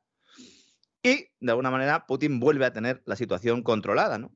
Porque de momento el gobierno alemán respira aliviado, eh, sobre todo porque los principales sindicatos alemanes ya ayer se ponían en lo peor y aseguraban que la imposición a corto plazo de un embargo en el suministro de energía procedente de Rusia, más que un embargo, es no querer comprárselo, ¿no? En la moneda que te lo están pidiendo. Pero bueno, cada uno lo cuenta, eh, cada uno habla de la feria como le va, dicen en mi pueblo, ¿eh? pues esto es igual, ¿no? Pues si se produce ese corte, suministro de energía, no solo conllevaría el riesgo de cierres y despidos en Alemania, evidentemente, sino también del colapso de las cadenas de producción industrial en Europa. ¿Mm? Importante, claro. Alemania ha vendido muchos productos, el resto de Europa, claro, si esos productos no lo salen de Alemania, pues evidentemente tensiones inflacionistas. Ojo, porque la situación no está nada clara. Como nadie en Occidente, o muy poca gente, lee medios que no sean occidentales, todo el mundo está sacando o está realizando sus análisis en función de un teletipo que salió después de que el gobierno alemán pues, comunicara o informara de esta llamada telefónica. Pero si uno va a la prensa rusa, que con los traductores de Google y estas cosas no es tan difícil, pues resulta que el presidente de la Cámara Baja del Parlamento ruso ayer mismo dijo que no solo los hidrocarburos, que también los fertilizantes, los granos, el aceite vegetal, el petróleo, el carbón, los metales y las maderas podrían tener que pagarse en rublos. Hoy es cuando pues Gazprom... deben, deben de estar locos de contento, me imagino, con la buena nueva. Sí, evidentemente. O sea, a esto es a lo que íbamos. En el momento, hay, hay, varios hitos en esta crisis eh, que eh, no son nada destacados. Uno, la no certificación de Nord Stream 2, hemos hablado antes. Otro, el bloqueo de las divisas del Banco Central ruso.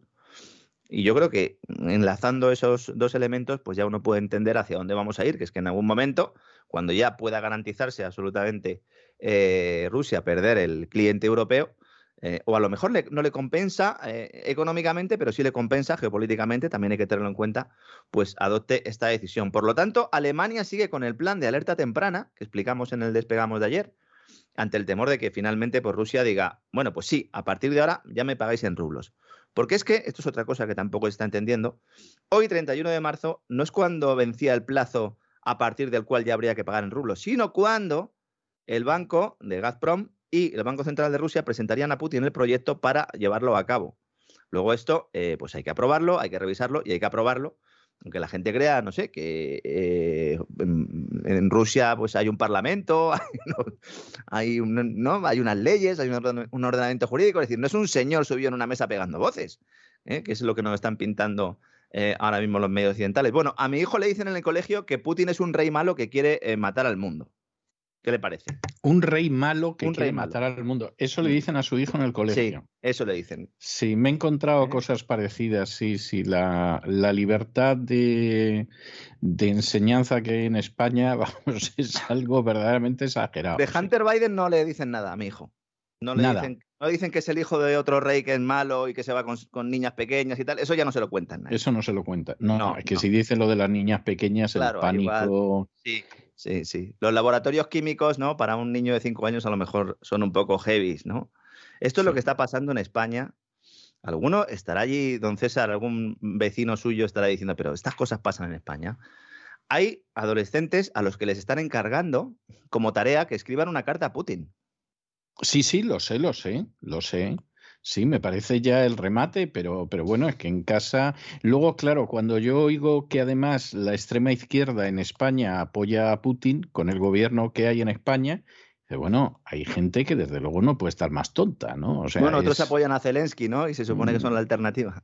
Sí, sí, también eso anda, que los sacas a los pobres de, cuatro cositas y, Ese es el problema. y no saben dónde tienen la mano derecha o a lo mejor saben dónde tienen la financiación, pero es, es, es algo tremendo.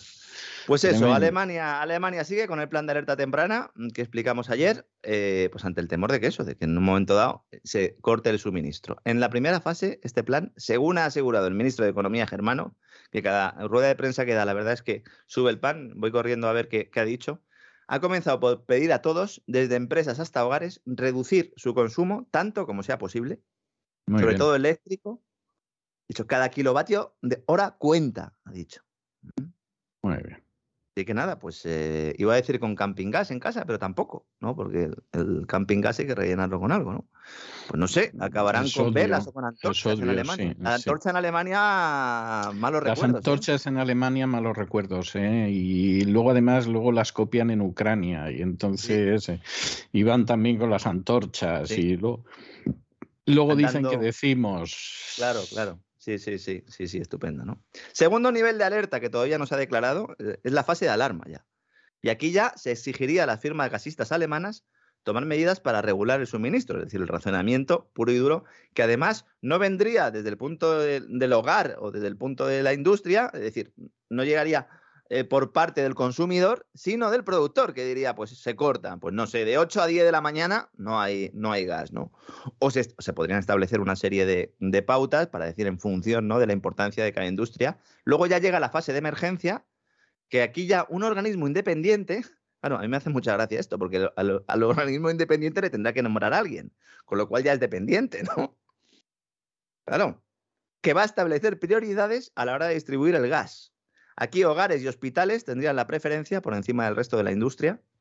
Y ojo que Austria, que depende en un 80% del gas ruso, aún más que Alemania, ya ha puesto en marcha un plan similar que incluye pues, la posibilidad de racionamiento, porque hablamos siempre de Alemania, pero es que Austria tiene aún más dependencia que la propia Alemania. Sí, sí, Sea como fuere, en un momento dado llegará un momento, insisto, en el que habrá que pagarlo todo en rublos. Por lo menos Rusia mm, va a ello. No sé si, decide en último momento aplazar esta decisión unos meses o unos años, no lo sé, ¿no? Pero vamos ahí.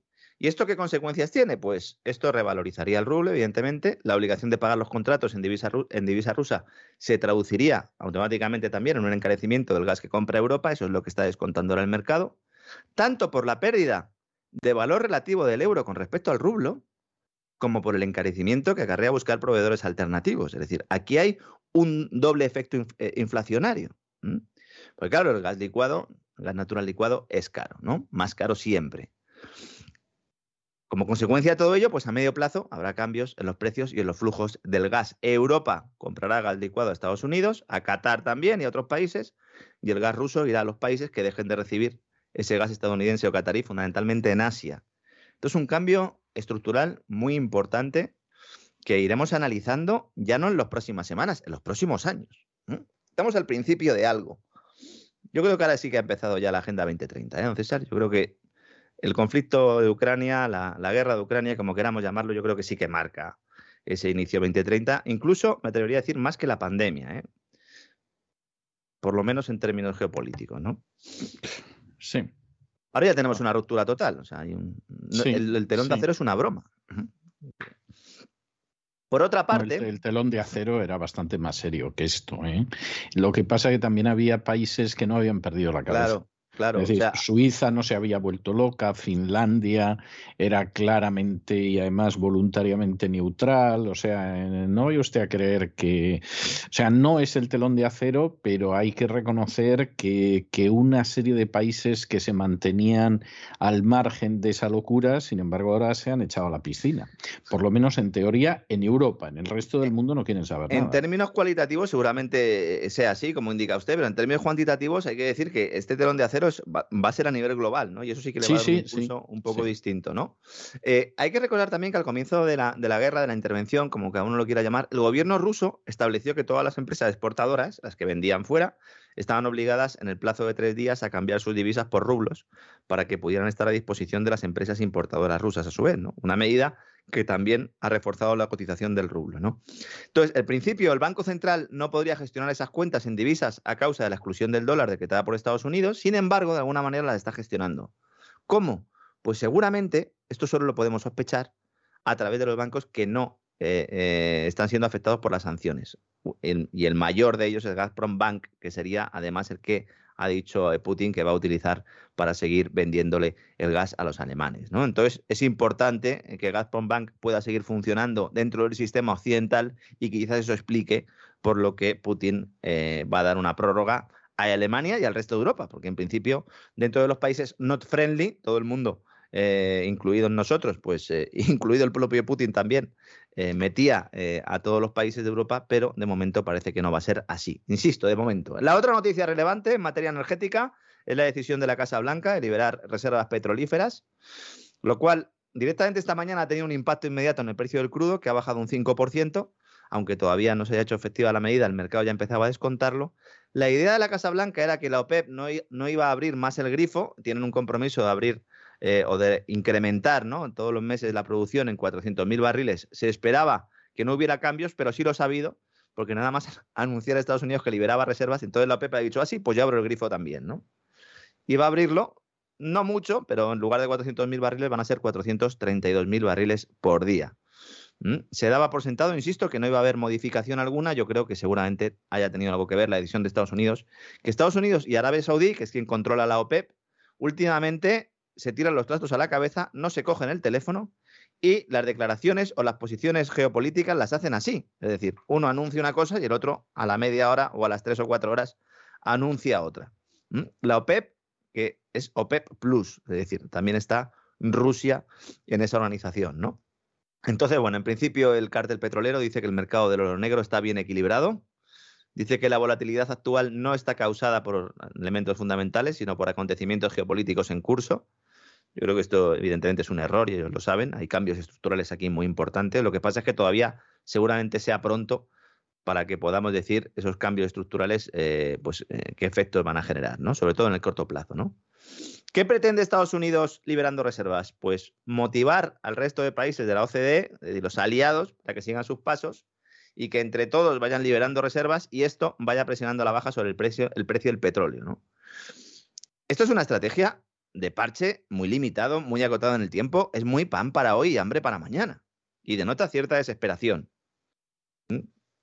Yo creo que ya no hay muchas herramientas ya que tenga el gobierno de Estados Unidos para que baje el precio del petróleo, ¿no? Porque Irak ya lo invadió en su momento, ¿no? Y tal. Sí. Este, este, es el, este es el problema, que lo cierto es que para mantener eso que era el programa unipolar o monopolar de hegemonía americana, era necesario ir invadiendo países cuyos recursos naturales se empleaban.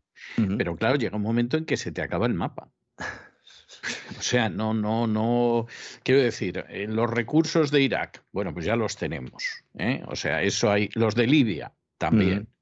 Eh, Venezuela, Venezuela no la hemos invadido, pero somos los que nos estamos llevando todo lo que podemos del país insultando a Maduro por delante y pasándole dinero por detrás, etcétera, etcétera. Y claro, tú sigues y dices, bueno, es que el mapa se me va acabando, porque además a donde podría extender el mapa han ido llegando los chinos.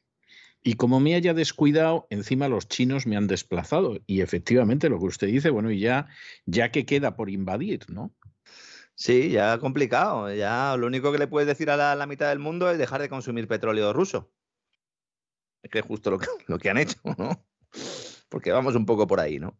La verdad es que el banco italiano Unicredit, en, en uno de los informes que, hacía hoy, dentro de lo que he leído, me parece que era el, que iba más acertado, ¿no?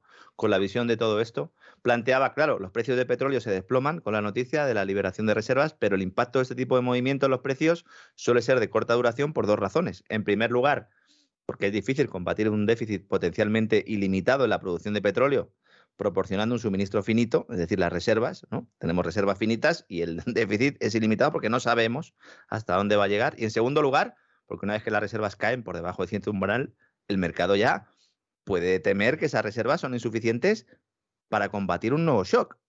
Y entonces los precios volverán a subir. Cuidado con liberar almacenamiento, ¿eh? El almacenamiento está ahí por algo. Se puede liberar, está para este tipo de situaciones, pero como dicen los técnicos de Unicredit, si bajas demasiado, ese umbral, eh, puedes tener problemas, ¿no?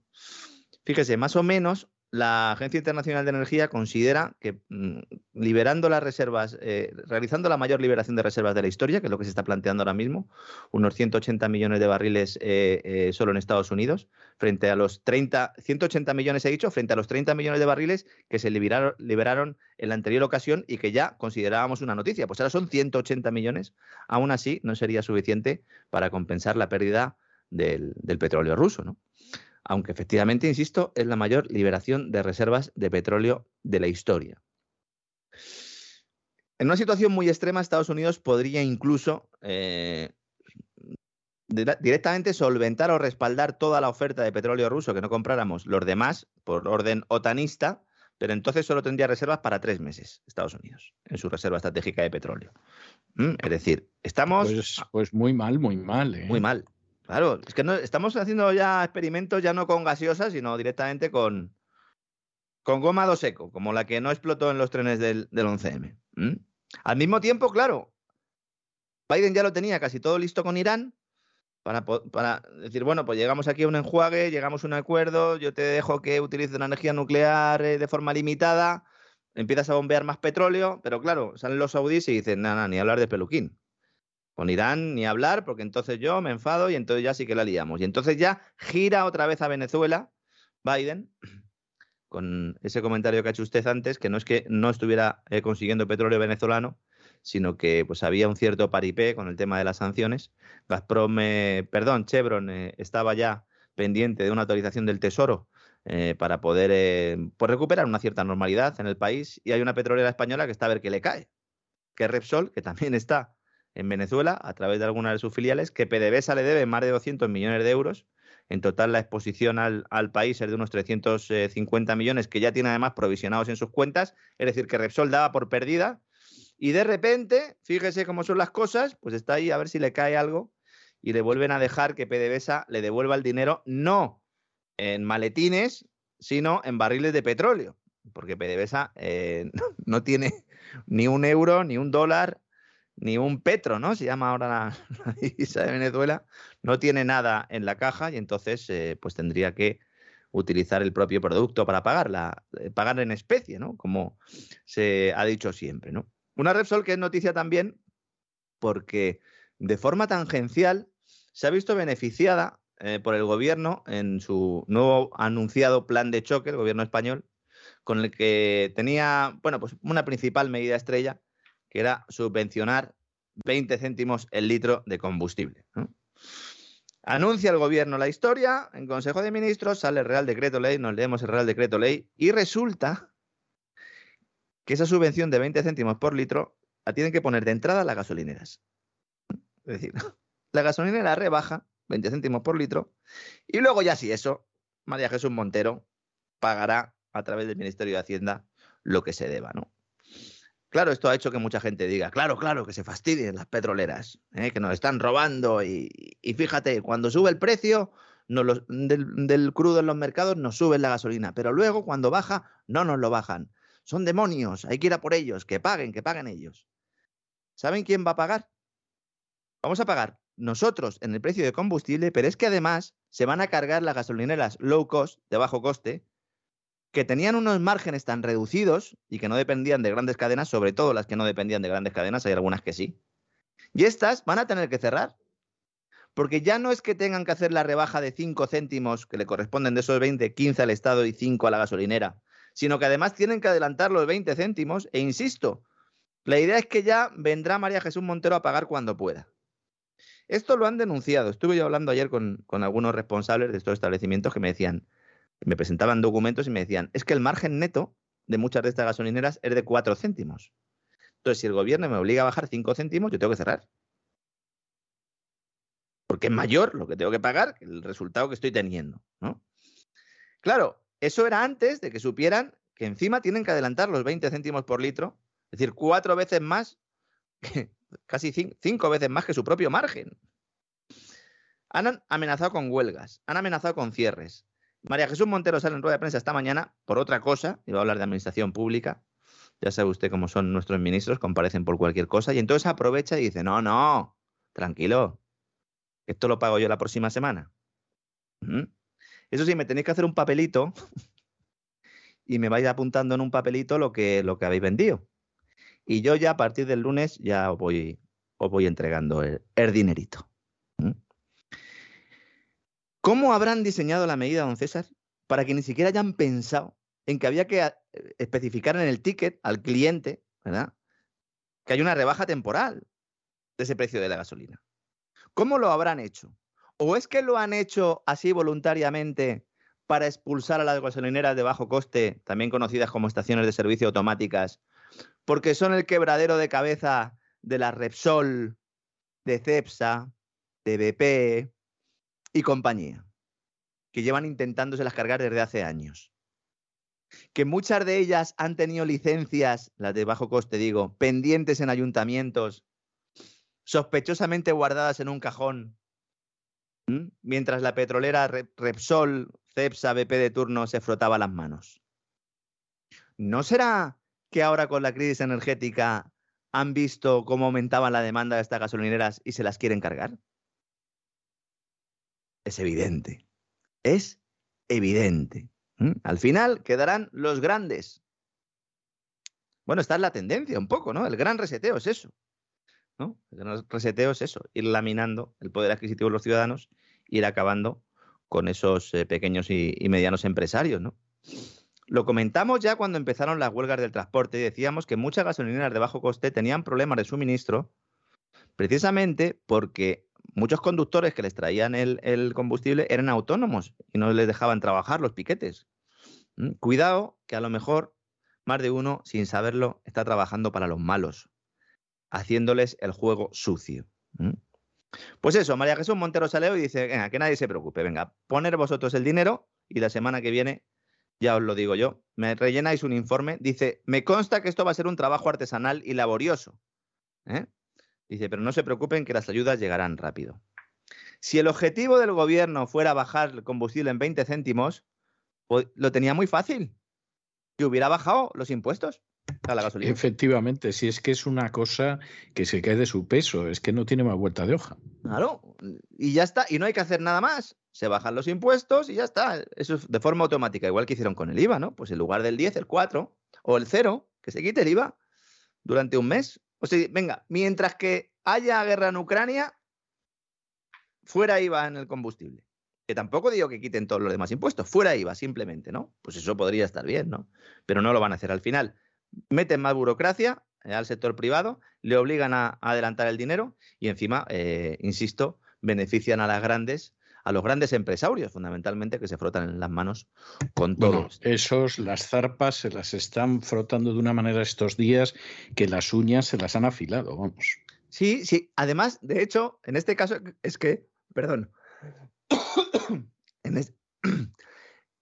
voy a beber agua porque parezco Miguel Bosé. Se lo suplico, se lo suplico, vamos que menos, que, que beba usted agua en una situación como esa. Es que me caliento, me caliento ahí y al final me vengo eh, arriba, ¿no? Sí, al final yo a veces cuando despegamos también se me queda la garganta tullida durante unos minutos. No, comentaba que eh, Repsol, nada, justo antes de que anunciara el gobierno su plan, pues lo que hizo fue aplicar una rebaja ya de 10 céntimos en los combustibles, lo cual obligó a su competencia también hacerlo. Estoy hablando de las, de las grandes petroleras, porque las de bajo coste ya estaban vendiendo en un precio inferior ¿no? a esos 10 céntimos de euro. Pero claro, ya ha, generado o ha provocado una guerra comercial en la cual pues, ya sabemos todos quiénes van a perder. Lo que no sé si Repsol sabía que iba a contar con el beneplácito del gobierno. Hubo una reunión una semana antes de aprobar ese famoso plan de choque, en la cual pues, estuvo Josu Yonimaz con el presidente del gobierno, el presidente de Repsol y las otras eh, compañías. Entonces, pues entiendo que esto se lo comentaría, ¿no? A ver qué pasa mañana en la cumbre europea china también, que nos dice Financial Times que le va a cantar las 40, es que me tengo que reír, le va a cantar las 40 Ursula von der Leyen a Xi Jinping. Don César, ¿cómo lo ve usted esto? ¿Eh? Pues es que no se me ocurre, le va a dejar sin rollito de primavera para el fin de semana, o sea, es que como no le cuesta exactamente, o sea, ¿qué quiere que yo le diga? Es que me cuenta usted eso y, me quedo que, no sé yo qué va a hacer la alemana. Dice Financial Times que le va a decir von der Leyen a Xi Jinping, oye, o deja de armar ya a Rusia y, y de ayudarle a esquivar las sanciones, o va a haber consecuencias muy graves para las relaciones entre la Unión Europea y China. ¿eh? y cuidado. eso, eso se lo cree de verdad alguien. Financial Times, ¿eh? señores. ¿Eh? No, el, pasquín del, del, barrio perdido de Doña Manolita. No, no. Financial Times. Fíjese cómo será esto. Que claro, es tan falso que ni siquiera lo pueden atribuir a ninguna fuente oficial. Entonces, lo atribuyen a un diplomático de la Unión Europea. Un diplomático de la Unión Europea. Bueno, está bien. Esa es la fuente del Financial Times en estos momentos, diario de referencia ¿eh? Hay un diplomático de la Unión Europea que dice esto. Dice, la política de la Unión Europea hacia Pekín ha tomado un tono más duro tras la prohibición de facto de China de las importaciones lituanas de diciembre, impuesta después de que Vilna permitiera al gobierno de Taiwán abrir una oficina de representación bajo el nombre ese de Taiwán. ¿no? Entonces China, que reclama la soberanía sobre Taiwán, trata de, aislar a Lituania con el bloque de importaciones. Esto provoca la oposición entre los 27 miembros de la Unión Europea y en enero Bruselas lanza una queja ante la Organización Mundial del Comercio. Si Ursula von der Leyen se pone a hablar de esto con Xi Jinping, con la que está cayendo, sería para cogerla del cuello y sacarla directamente de, la Comisión Europea. Porque ahí, ¿cómo se van a poner a hablar ahora de las sanciones y de las repercusiones en Lituania? Señores. ¿eh? Alemania está con la camisa que no le llega al cuello no solo por lo del gas, sino porque resulta que ¿quién es el principal socio comercial europeo de China? Alemania. Pero años luz del resto. ¿eh? Años luz. Luego ya van República Checa, Finlandia, Países Bajos, Eslovaquia, España, también, Eslovenia, Polonia, Austria. A Francia prácticamente le, le da igual esto. ¿Eh? a Rumanía, Lituania, todos estos países, pero a Alemania no. Y está diciendo, vamos a ver. O sea, ya lo, único, lo último que me faltaba ya es que le pongamos también sanciones a productos chinos. Es que vamos a ver, el, casi el 3% del Producto Interior Bruto de, Alemania procede de las ventas al país asiático. O sea, ya no es que compremos productos, es que ellos les venden. ¿Mm? Luego, Hungría y Grecia eh, también están asustados porque estos han buscado con cierto entusiasmo la inversión china en los últimos tiempos. Es verdad que China, que está tratando de hacer del consumo interno su principal motor de crecimiento, lo contamos en, uno de los primeros programas que dedicamos a China, en, en cesarvidal.tv, es cierto que es un objetivo, pero que todavía el consumo es débil y que todavía depende buena parte de las exportaciones. Es decir, China también se está jugando. Es que aquí estamos en un caso claro, que se, claro que se está jugando, se está jugando muchísimo. Estamos hablando de casi 670 mil millones de euros en bienes y servicios. ¿eh? Estamos hablando de unas cantidades extraordinarias. Entonces, bueno, pues aparte del paripé que puedan hacer, o de la actuación, o de la propaganda que nos puedan lanzar ambos, eh, ambos bandos, China va a seguir siendo un socio muy importante, porque en los planes, además de la OTAN, como vamos a ver en próximas semanas, no quiero desvelar mucho, está el dejar a China para el año 2030 y dedicar estos años primero a destruir Rusia, que es el objetivo fundamental. Bueno, vamos a ver, yo solo puedo, yo solo puedo entender eso lo puedo entender. Lo que no sé es si se pueden permitir esperar tanto tiempo. Eh, esa es, la, circunstancia, ¿no? Porque también pensaban que tendrían más tiempo eh, para solucionar sus problemas con Rusia y al final todo tiene pinta, ¿no? De que ha sido la propia OTAN la que ha intentado acelerar ese proceso, ¿no? Eh, pues sentando las bases de lo que luego ha sido una intervención militar en respuesta a una serie de agresiones de las que no habla nadie. Y bueno, pues nosotros sí, usted sí, especialmente, ¿no? Hay mucha gente que sigue preguntándome, ¿no? Y, yo lo entiendo, la verdad, en muchas redes sociales y nos dicen, eh, eh, muy bien, lo que cuentas todos los días está muy bien, bueno, está muy mal, eh, la verdad es que el mundo está muy mal, pero ¿qué va a pasar con la inflación? ¿Va a detenerse este incremento de los precios? No se va a detener este incremento de los precios. ¿A corto plazo? No. No hay ningún elemento. no, no, no hay, yo sincer... Mire que me gustaría decir que sí, ¿eh? Me gustaría decir que sí, pero yo francamente a corto plazo no lo veo por ningún sitio. No, no, es que no hay ningún... De hecho, todos los indicadores lo que nos apuntan es a lo contrario, ¿no? Todos los factores, mires donde mires, ¿no? Esta mañana hablaba con un economista comentando un poco el dato de la inflación de España, del 9,8%, el cierre de marzo. Me decía, no, si es que en abril va a ser superior. Prácticamente seguro que será superior porque yo le preguntaba por ese 10% del que hablábamos aquí hace unos días y me decía, no, no, es que seguramente pase el 10% y entonces empezaremos a escuchar eh, a analistas que hablan de la inflación eh, en doble dígito. Doble dígito es más de 10, porque hay dos números ya, ¿no? El doble dígito. Luego ya está lo del doble dígito corto, doble dígito largo, que hemos comentado alguna vez que se usaba mucho en los tiempos de la crisis financiera para hablar de los, de los datos, ¿no? de los balances de los bancos. ¿no? Hay un informe que ha publicado hoy eh, la, gestora MFS Investment Management, que, también es muy revelador porque explica de una manera bastante sencilla ¿no? lo que está pasando, un poco a nuestro estilo, ¿no? Eh, eh, si me permite la, autocita. Es un informe que se llama ¿Dónde mirar cuando llega el momento de pagar la cuenta? Me ha recordado mucho al, ejemplo ese que siempre ponemos, ¿no? De la barra libre de liquidez. Y de hecho, en, en su informe también lo plantea, ¿no? nos indican de alguna manera que es como si los responsables políticos no solo hubieran pagado una ronda en el bar, sino que hubieran ofrecido toda una noche de barra libre y ahora hay que pagar la cuenta. Y todo el mundo, desde los hogares hasta las compañías, pasando por los políticos y los banqueros centrales, intentan buscar el modo de sobrellevar la inflación resultante, cada uno con distintos intereses. Evidentemente, los hogares quieren salvaguardar poder adquisitivo, las compañías quieren seguir abiertas, los políticos quieren ganar elecciones, fundamentalmente, y los banqueros centrales quieren dominar el mundo. Claro, los incentivos son distintos, ¿no? Lo que plantean este informe, básicamente, es que estamos ahora pagando eh, buena parte del precio después de más de una década, eh, con una crisis eh, que después de la crisis financiera mundial hemos acumulado unos desequilibrios crecientes muy superiores a los que teníamos antes.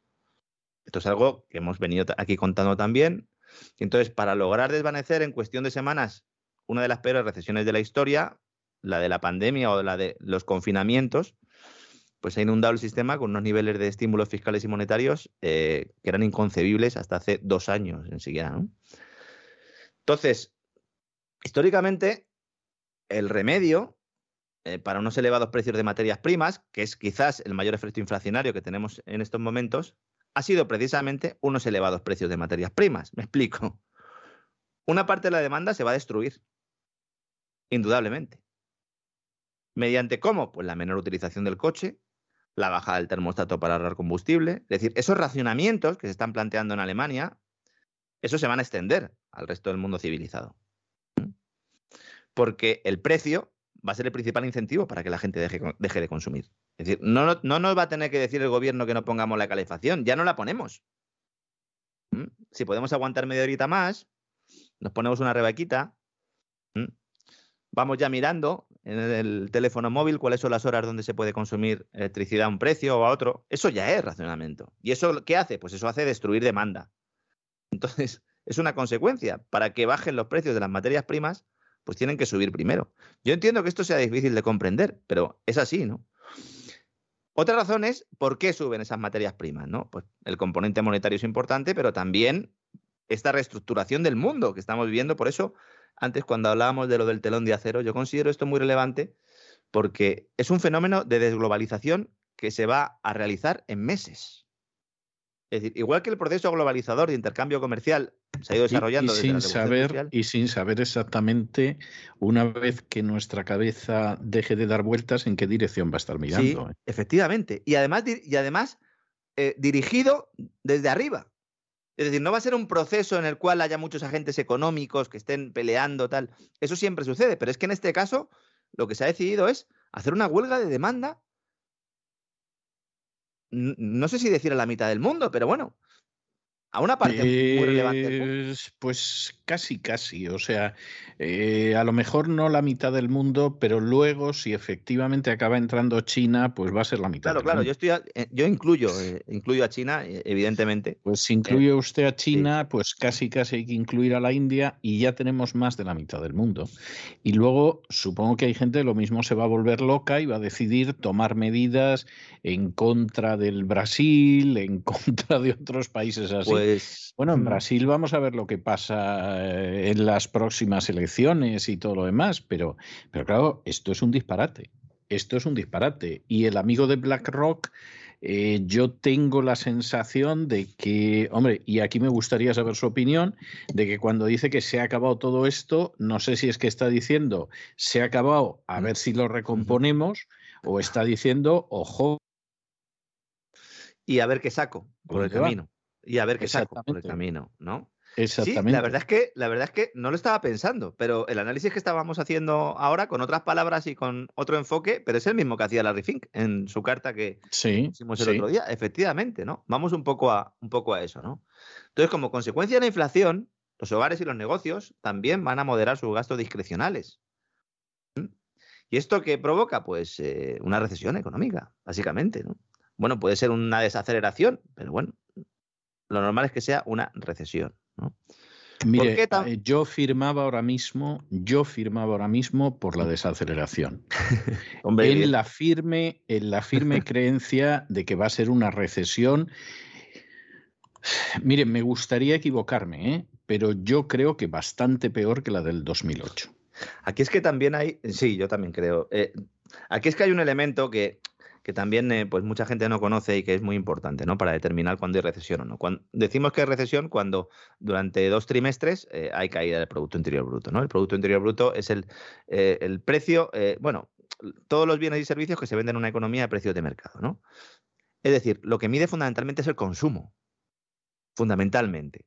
Todo lo que son las estructuras para generar esos bienes y servicios se mantienen un poco fuera de la contabilidad nacional. Esto ha generado un debate entre economistas desde hace mucho tiempo, no quiero aburrir al personal, pero básicamente la forma de calcular el PIB prima mucho el consumo. El consumo tiene un peso muy importante. Si lo que estamos diciendo es que lo que más va a sufrir ahora mismo va a ser el consumo, pues evidentemente, igual que cuando el consumo sube, el PIB sube y a lo mejor la economía en realidad no está creciendo tanto, pues ahora va a suceder al revés. Las cifras de PIB van a ser, van a penalizar mucho esa caída en el consumo. Bueno, pues imagine usted en España, que ahora mismo va en cabeza en el índice de pobreza, de miseria, de miseria, de los países avanzados, donde aparte de producirse esa situación con una inflación que, vamos, yo no sé si se puede decir que es galopante, pero que por lo menos va al trote, no tiene la menor duda, donde va a aumentar el desempleo y, sin embargo, el Ministerio de Hacienda le da 100 millones de bonus adicionales a sus sicarios para que le saquen a la gente por lo menos otros 13.000 millones de euros más.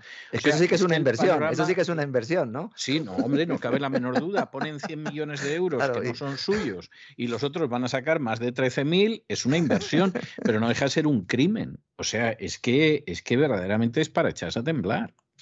Sí, sí, sí. Es el, tema de, bueno, pues salir ahí, muchachos, y, traer lo que, lo que y sea. Traer lo que podáis. O sea, esto, esto es como aquella escena tierna de, de, Oliver Twist, donde el judío Feijin tenía una, una especie de corte de pilluelos que salían a robar por las calles de Londres para él, ¿no? Y que luego venían, mm. pues he enganchado un pañuelo, una pitillera, una tabaquera, etcétera. Bueno, pero esto es a lo bestia y de manera masiva. O sea, los niños esos de Oliver Twist eran unos pobres desgraciaditos a los que tenían robando. Los, los sicarios de la agencia tributaria son enemigos del pueblo. De eso hay versión, hay versión actual de eso, ¿eh? No, no solo en la literatura, sí, sí, porque no, cómo trabajan las bandas ahí, sobre todo en determinadas zonas de las capitales españolas, eh, por lo menos, ¿no? Sí. Y bueno, todo esto sucede además en un contexto en el que en España, pues eh, la señora Dolores Delgado, eh, fiscal general del Estado, pues ya directamente no, va a informar al presidente del gobierno, saltándose todas las escalas de poder. Bueno, pues nada, ¿no? No hay ningún problema, ¿no? Se avisa primero al presidente, oiga, ¿qué investigaciones hay en curso? No sea que haya alguien que esté metiendo la mano y se tenga que enterar antes del presidente que el juez, ¿no? Es que es muy fuerte esto. ¿eh? Es que es muy fuerte. O sea, realmente, realmente lo que está pasando en España es fortísimo y bueno, pues la gente no se entera y punto pelota y además van tirando. Es decir, los entretenemos con lo que sea. ¿eh? Da lo mismo que sea Putin, que, que sea la próxima dosis, que la próxima pandemia que venga. En el fondo son tonticos, que dirían en Aragón, y, entonces, pues, pues evidentemente les sacamos lo que sea, que para eso son tonticos. Pero es que además, sí, sí, esto es muy triste. ¿eh? Sí, sí, yo es que yo ya no tengo calificativos. Ayer Sánchez decía a Cuca Gamarra, la han ascendido hoy, pues supongo que no sería por la intervención que tuvo ayer en el Congreso, que la inflación es culpa de Putin porque eh, está subiendo desde hace tres o cuatro meses porque Putin ya hace tres o cuatro meses que quería invadir. Entonces, claro. Bueno, luego se ha moderado un poco, ha matizado algo, porque lo he comentado hoy en el editorial, y ha dicho que en un 73%. Sí, sí, en un 73%. Claro, tú dices, pero bueno, vamos a ver Vamos a ver, porque es que... Se lo tuvo que, matizar Calviño luego, ¿eh? Esto, esto no tiene nombre, o sea, y claro, lo de decir, bueno, como ya se veía que había guerra, pues ala, ha empezado a subir en España que no... O sea, y es para decir, pero bueno... Con la mano en el bolsillo, ¿eh? Sí, sí, sí, sí. Esta gente no tiene vergüenza ni cosa que lejanamente se le parezca y le ha venido de fábula toda la historia de Ucrania, ¿no? o sea que luego, claro, eh, todos estos que están convencidos de que esto es el retorno del comunismo porque son muy brutos o porque están muy interesados y de pronto te encuentras con que el gobierno social comunista es lo más atlantista que hemos tenido en España, pero vamos, desde el momento en el que entramos en la NATO, O sea, es que es una cosa, pero. Desde que Carrero Blanco. Eh, desde que Carrero Blanco quería hacer otras cosas y sufrió un atentado. Pues bueno, Eso es. Desde entonces, entonces tú dices, pero bueno, o sea, realmente ustedes es que no quieren ver la realidad. Tenemos un gobierno que, que cuenta cualquier tipo de cosas. Si en vez de Putin eh, hubiera sido eh, Putin, hubiera dicho lo mismo, ¿eh? O sea que... Pero, es que, pero es que además, don César, es que hay un tema aquí muy importante, ¿no? Porque en general esa es la tendencia que estoy viendo últimamente. Es decir, todas esas violaciones al ordenamiento jurídico, a la separación de poderes, a lo que es la democracia, que se está eh, adoptando en muchos países occidentales, en España especialmente, son, eh, se articulan a través de medidas que son luego las que se critican a otros en otros países y las que justifican eh, sanciones económicas, intervenciones militares, etcétera, etcétera.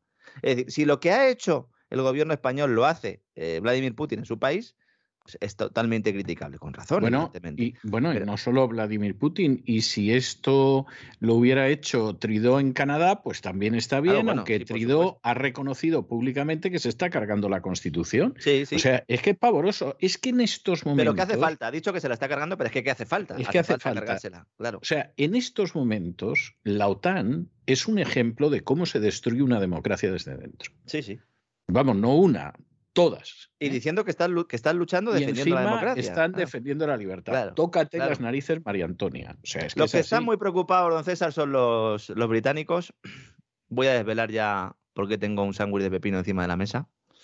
Una de las noticias más relevantes. Eh, qué asco, don Lorenzo, qué asco. Con las cosas que puede usted comer. Lo voy a tirar, ¿eh? Lo voy a tirar solo para fastidiar. Lo voy a tirar a la basura para fastidiar. Y que tenga usted un sándwich de pepino. Qué asco, qué repugnancia, de verdad. lo voy a tirar. Lo voy a tirar a la basura ahora mismo. Es el último sándwich de pepino que hay en el mundo, seguramente. Vamos a ver, la agencia Reuters, esta mañana, una de las noticias más importantes en su página web es la crisis del pepino y nos cuenta cómo el aumento de los precios de la energía está dejando vacíos los invernaderos británicos. Nosotros hacemos siempre muchas bromas con la comida en Reino Unido, pero es que eh, esas bromas tienen su justificación. Hay muchos sitios en Reino Unido donde cultivan ¿no? no solo pepinos, sino también pimientos, berenjenas, tomates, etcétera, etcétera, evidentemente con invernaderos que han tenido ahora que dejar de trabajar, porque con el gas, el precio del gas que hay, pues han tenido que dejar de, de trabajar. ¿no? Y entonces se han quedado sin pepinos. Y hay ahora mismo un debate en el ámbito económico del Reino Unido diciendo que cuidado porque esto va a impulsar el precio de los alimentos, especialmente de los pepinos. Y en concreto a Reuters le preocupa la disponibilidad de productos como el propio sándwich de pepino, británico por excelencia, que se sirve en el torneo de tenis de Wimbledon y en los grandes hoteles de Londres.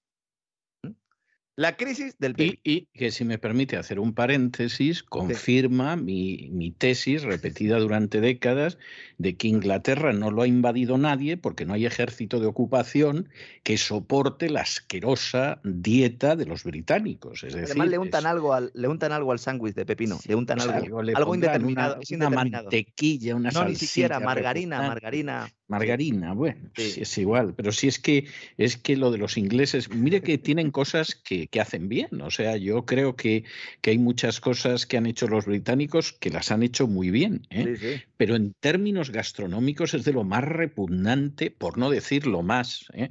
Quiero creer que pueda haber alguna tribu perdida por ahí que coma esas cosas que quiere Gates que comamos nosotros, que a lo mejor tienen una dieta peor que la inglesa, ¿eh? pero me cuesta Están... creerlo. Están muy preocupados, don César. Nos dice Reuters que el año pasado eh, producir un pepino en Gran Bretaña costaba 25 peniques y que ahora eh, pues hay que pagar 70 peniques para producirlo y entonces claro que esto evidentemente eh, es insostenible eh, y bueno, pues ponen un poco el grito en el cielo. He dicho yo que he tirado el sándwich en, en, la, en, la, basura, pero igual alguien va luego y lo coge. Pero no algún mendigo Muy que vaya por la calle. Será, no, no, hay una, hay una cosa que se llama el friganismo, no sé si conoce usted, don César. Dios el friganismo que viene del, bueno, pues de una mala traducción, ¿no? Del, o una mezcla de spanglish, que es free, de, de gratis, ¿no? y ganismo, que sería una especie de veganismo gratis y que consiste básicamente en ir a la basura y coger lechuga. Bueno, yo le puedo decir, yo le puedo decir que yo he conocido una época, pero no me atrevería a decir que es la misma de ahora, ¿eh? pero sí he conocido una época en Estados Unidos hace ya bastantes años, donde había gente que realmente vivía de lo que recogía en la basura. Claro, pero por necesidad. Bueno, por necesidad. por necesidad. y porque la gente tiraba muchas cosas ah, que bueno. estaban bien. Entonces te mm. encontrabas a lo mejor una tarta de manzana entera en la basura y cosas con así. Con velas, con velas y todo. Sin velas, pero, pero la tarta me cuentan que estaba bien, sí. En muchos centros comerciales, ¿verdad, don César? Que se tiraba mucha comida. Eh, exactamente. exactamente. Pero yo le hablo de un movimiento ¿eh? que ha nacido también al calor de, pues de todos estos movimientos, ¿no? De gente que tiene tiempo libre, dinero y la verdad, pues poca inventiva. Y entonces han inventado esto del, del friganismo, que es eh, un veganismo yendo a la basura a coger directamente los, los materiales, aunque eh, hay algunos friganistas que también, pues si pueden comer un poco de carne, si les dejan, esto es como los flexi vegetarianos, ¿no? De los que hablamos el otro día. Entiendo que pepinos no encontrarán en la basura, tremendo que con toda la que está cayendo, pues eh, haya noticias de este tipo, pero también nos sirven un poco, ¿verdad, don César, para desengrasar esta actualidad, que viene todos los días cargadísima, que tiene todos los días un montón de noticias y que espero aquí, pues todos los días, les eh, ayude a todos nuestros amigos, sobre todo a buscar las cosas que más les interesen, a desechar otras. ¿eh? Esto es como un buffet. Aquí se viene y lo que más guste, pues se puede profundizar. Si otras cosas no gustan tanto, pues Evidentemente nunca llueve a gusto de todos, pero quiero aprovechar también para dar las gracias a los oyentes porque en, los últimos, en las últimas semanas, pues eh, la verdad es que están respondiendo muy bien. Hacía mucho que no les daba las gracias. Y hoy quiero acabar este despegamos, pues felicitando a nuestros oyentes que al final son los responsables de que estemos aquí, don César. Hombre, no cabe la menor duda y se lo merecen, pero en primerísimo lugar, porque además nosotros dependemos de nuestros oyentes, no dependemos de la publicidad ni cosa parecida. O sea, nosotros el año que nuestros oyentes decidan no escucharnos y, y no colaborar con el crowdfunding, pues nos tendremos que ir a casa y continuar la guerra por nuestra cuenta de otra manera. O sea que más dependientes de ellos no podemos estar, de lo cual estamos muy contentos y a Dios gracias, pues no le debemos un solo céntimo ni a sindicatos, ni a partidos, ni a políticos, ni a la industria farmacéutica, ni a una confesión religiosa, ni a nadie, lo cual nos permite hablar de lo que otros, vamos, no hablarían ni con una pistola en el pecho porque les costaría el puesto de trabajo o la supervivencia del medio. Voy a ver si he hecho gasolina, don César, en una low cost, antes de que cierren. ¿eh? Está usted que lo tira, don Lorenzo. Verdaderamente, está usted que lo, tira. soy el único que va en un timor de mesa a echar gasolina, también se lo digo. Eh, también pudiera ser, también pudiera ser. Así es, así es. Un abrazo muy fuerte, don Lorenzo, hasta mañana. Fuerte abrazo.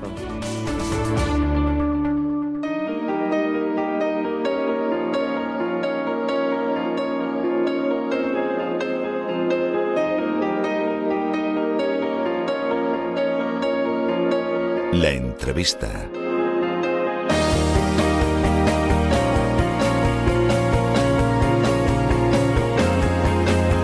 Estamos regreso y estamos de regreso para abordar en una entrevista uno de los temas de mayor gravedad, de mayor trascendencia, de mayor profundidad de la política exterior española, pero tendría que decir también por extensión de la política norteafricana. España tuvo una historia colonial en África no tan extensa, no tan importante como la que pudieron tener potencias del tipo de la Gran Bretaña, de Francia, de Portugal e incluso de Alemania, pero la verdad es que la actuación colonial de España en África dejó mucho que desear desde muchos puntos de vista. La semana pasada examinamos lo que fue la situación en Guinea Ecuatorial, realmente lamentable en cuanto al dominio colonial, primero por un lado y después a la salida de ese dominio, pero posiblemente la herida abierta más claramente en estos momentos de ese pasado colonial en África sea el caso del Sáhara.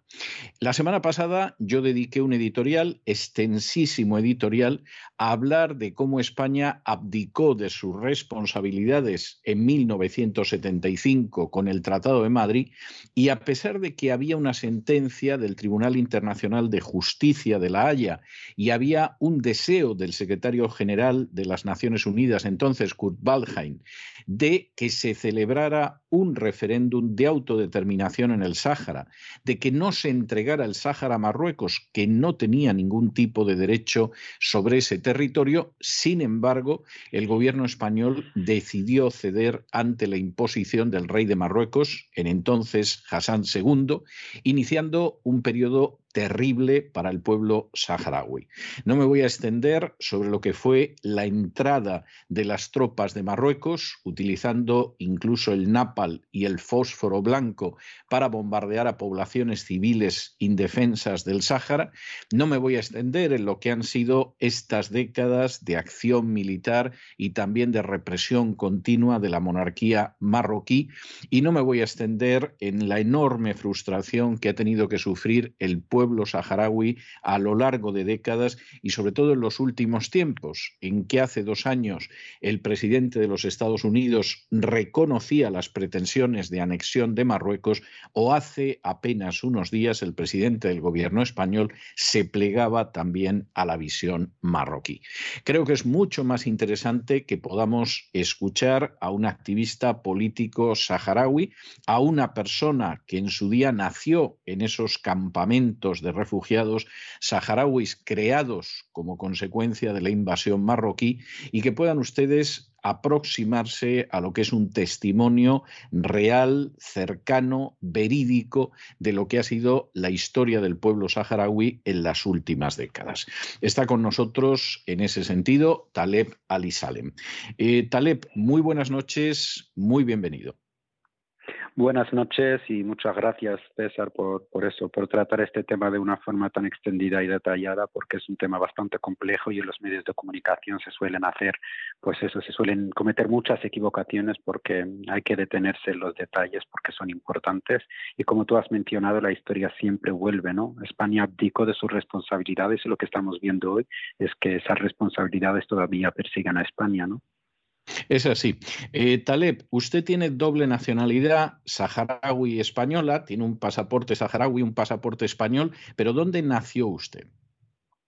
Yo nací en los campamentos de refugiados saharauis que se encuentran en en Argelia, pero mis padres eh, nacieron en el entonces Sáhara Español, la provincia 53, nacieron bajo bandera española, tuvieron DNI como ciudadanos españoles, por lo cual yo, pues eso, pude acceder sin ningún problema a la nacionalidad española por origen, porque soy hijo teórica y legalmente de, españoles. Nací en los campos de refugiados, ahí estuve hasta los ocho años y luego ya vine a España, que es donde, pues eso, me crié y crecí. ¿Cómo pudo salir Taleb de esos campos de refugiados? ¿Qué es lo que permite que finalmente un niño de tan solo ocho años de edad pueda salir de esos campos de refugiados que la gente ignora y llegar hasta España?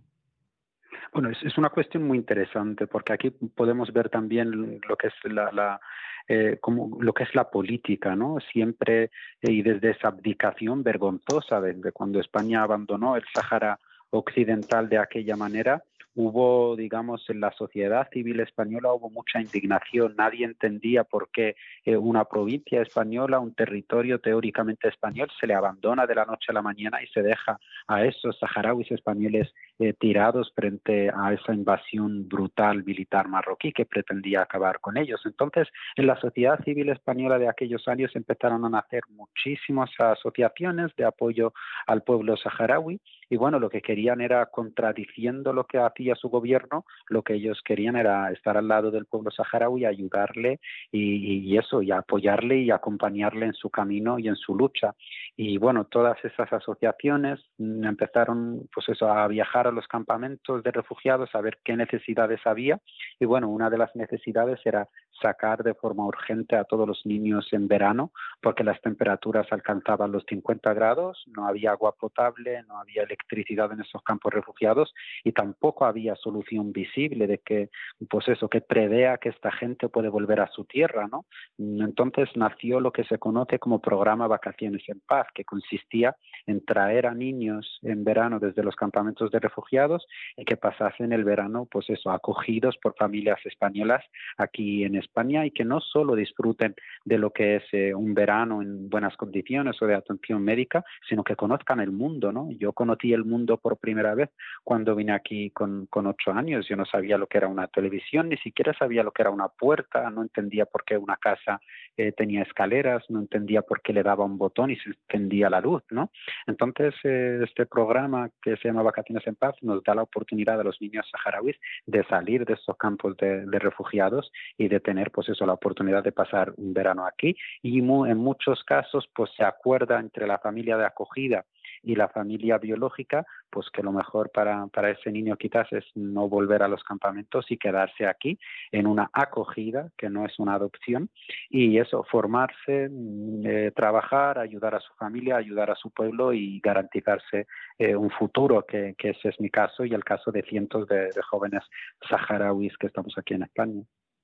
Eh, Taleb, en muchas ocasiones se quiere presentar lo que es el inmenso drama del pueblo saharaui como una cuestión meramente administrativa. En última instancia, Marruecos sería un gobierno benévolo que lo único que pretende es recuperar un territorio que ha sido suyo durante siglos, salvo en el periodo colonial, y que trata a los saharauis pues, como el resto de los grupos que integran el reino de Marruecos. ¿Qué hay de verdad en eso? ¿Qué hay de verdad en el hecho de que, por el contrario, Marruecos ha procedido con enorme dureza, con una, eh, yo diría que despiadada intervención en el Sáhara? Bueno, eh, es conocido que cuando Marruecos empezó a reclamar el Sáhara, el Sáhara español en, aquel entonces, y empezó a decir, bueno, que históricamente los saharauis siempre fuimos eh, parte de Marruecos y que ese territorio le pertenecía. Bueno, la cuestión del Sáhara Occidental ya estaba ante las Naciones Unidas, pues eso, para un proceso de descolonización que garantice la independencia de este pueblo. Y bueno, al ver que Marruecos entraba pues eso, en el juego reclamando este territorio, se hizo una consulta por parte de las Naciones Unidas al alto tribunal de la Haya. Le han dicho, bueno, queremos una investigación y queremos un veredicto si hay lazos históricos de este territorio con Marruecos o con Mauritania, que son los dos países vecinos.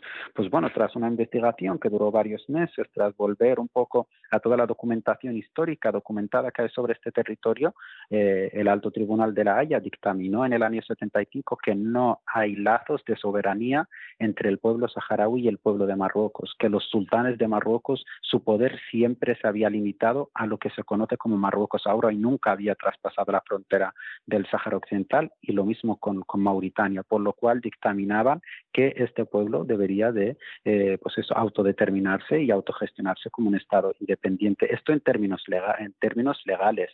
Eh, volviendo un poco a lo que es la realidad sobre el terreno, es que yo creo que muchas veces cuando se habla del tema del Sahara Occidental no se abre un poco el foco un poco más de lo que es eh, la zona, ¿no? Marruecos tiene una ideología expansionista que no solo ha afectado al pueblo saharaui, afecta a España, afecta a Argelia y afecta a Marruecos. Si volvemos a la historia y mucho antes del inicio del conflicto del Sáhara Occidental, el, recién independizado Argelia, que le ha costado un millón y medio de, muertos, esa guerra contra el colonialismo francés, recién independizado se estaba construyendo como Estado, Marruecos mandó sus tropas a invadir territorio argelino, gran parte del territorio argelino. Marruecos lo reclamaba como suyo en lo que se conoce como la Guerra de las Arenas, que fue en el año Cierto. 63. En, el caso de Mauritania vemos exactamente lo mismo. Mauritania se independizó y Marruecos no reconoció a Mauritania como Estado hasta nueve años después, porque decía que Mauritania era un territorio de Marruecos. Mauritania no pudo ingresar en lo que es la organización de la Liga Árabe hasta tres años después, porque Marruecos decía, es que no pueden entrar porque no son Estado, esto es mío y yo lo voy a recuperar. Por lo cual, eh, el hecho de que haya tenido éxito en ocupar en gran parte del Sahara Occidental, no quiere decir que le pertenezca, ¿no? Tenemos que analizar que Marruecos siempre ha tenido un deseo expansionista y que este discurso que tiene, como que los saharauis son parte de Marruecos y demás, eh, lo podría tener perfectamente si hubiese podido ocupar Canarias o si hubiese podido ocupar Mauritania o parte de Argelia. Diría, bueno, pues estos son ciudadanos marroquíes que tal, ¿no? Entonces, el problema aquí es, el expansionismo y el imperialismo que, que hay en Marruecos y que muchas veces se permite por parte de grandes potencias como Estados Unidos o Francia, y no solo que se, se permite, sino que se patrocina, ¿no? Estoy totalmente de acuerdo. Es que me parece que además en términos jurídicos e históricos no hay la menor duda. Eh, yo recuerdo, yo era jovencito entonces, pero recuerdo perfectamente esa sentencia del Tribunal Internacional de Justicia de La Haya, que era absolutamente inatacable, de una solidez tremenda y que establecía que efectivamente ni Marruecos ni Mauritania tenían el más mínimo derecho al territorio del Sáhara y sin embargo en apenas unas horas apareció Hassan II diciendo que se iba a quedar de todas formas con el Sáhara. O sea, esta, esta es la, tristísima realidad, no, no sirve darle más vueltas. ¿Cómo ha sido la vida de los saharauis durante estos años en que han estado invadidos, en que se han visto obligados a convertirse en refugiados, muchos de ellos, en que muchos han terminado siendo exiliados? Eh, ¿Qué ha sido la existencia del pueblo saharaui durante este tiempo? Bueno, ha sido una existencia eh, bastante dura porque, bueno, cuando Marruecos invadió el Sáhara Occidental, España salió de aquella manera, Marruecos se hizo con el territorio militarmente, mucha gente tuvo que escapar hacia Argelia, que era el país vecino, para establecer unos campos de refugiados, pero mucha gente se quedó por decisión propia o porque bueno, porque mucha gente dijo yo me quedo aquí y voy a afrontar mi futuro, o otros que no les dio tiempo a salir de las ciudades ya tomadas por el ejército marroquí. Entonces aquí nos encontramos que un mismo pueblo se ha dividido entre la parte que fue a refugiarse a Argelia y la parte que quedó en el Sáhara Occidental ocupado. Me dice mi madre que cuando llegó a Argelia como refugiada, tan solo con unas mantas, ¿no? Eh, ellos cuando llegaron a Argelia, a ese desierto, a refugiarse, dijo, bueno, estábamos convencidos de que esto en una semana o en un mes estaría solucionado y volveríamos a casa porque el mundo no puede permitir una barbaridad así, que se nos eche de nuestra casa y de nuestra tierra de una forma eh, tan vergonzosa. Y fíjese usted, han pasado casi 50 años, yo soy la tercera generación que ha nacido en el exilio y mi madre todavía no ha podido eh, volver a esa casa de la que escapó en el 75, por lo cual es una situación dramática y el hecho de que mi madre no haya podido volver a su casa en, en el Sáhara Occidental que está ocupado también quiere decir que no ha podido ver a toda esa familia, no ha podido ver a sus tíos, no ha podido ver a su hermana, que ya falleció anciana sin poder verla, ¿no? Murió con ese deseo de poder ver a su hermana.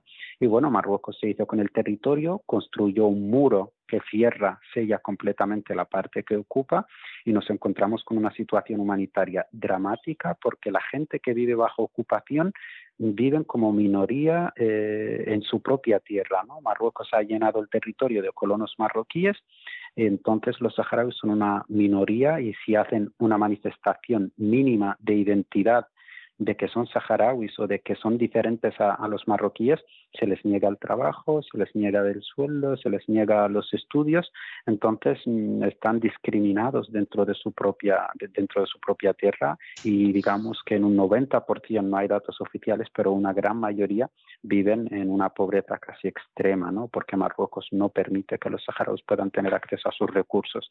Si vemos la otra parte, los que están en los campos de refugiados, pues viven gracias a las ayudas eh, humanitarias. ¿no? Ayer ponía en redes sociales que me llama mucho la atención que siendo el Sáhara Occidental el país con el banco de pesca más rico del mundo, me parece muy triste que el pueblo saharaui tenga que comer sardinas enlatadas que llegan en camiones de Cruz Roja. O sea, me parece muy paradójico. Sí, sí, sí, es cierto, es cierto y es algo bueno, más que paradójico, muy trágico. Esa, esa es la tristísima realidad. Es inmensamente trágico lo que lleva viviendo durante todo este tiempo el pueblo saharaui. ¿Y cómo ve el pueblo saharaui el hecho de que la potencia colonial que tenía que haber salido del Sáhara como no salió, es decir, convocando un referéndum de autodeterminación, manteniendo la administración hasta que se hubiera expresado con libertad el pueblo saharaui. ¿Cómo ve la política que ha desarrollado durante estos años, durante estas décadas? Porque efectivamente estamos hablando de casi medio siglo.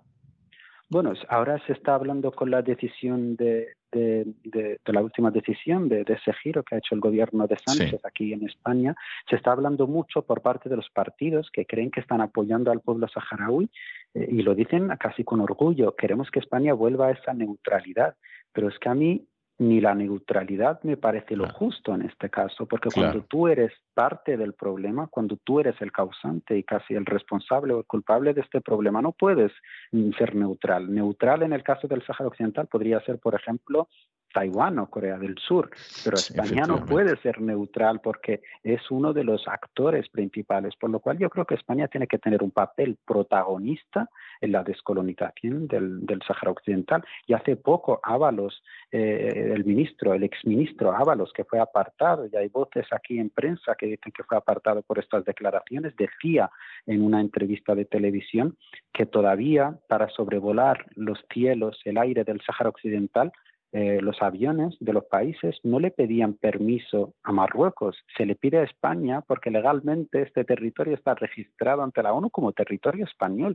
O sea, fíjese hasta qué grado estamos hablando de que España es responsable de esto, por lo cual es imposible mantener un papel neutral, pero aún así ha mantenido un papel entre comillas neutral, apoyando pues eso, el proceso que estaba liderando las Naciones Unidas.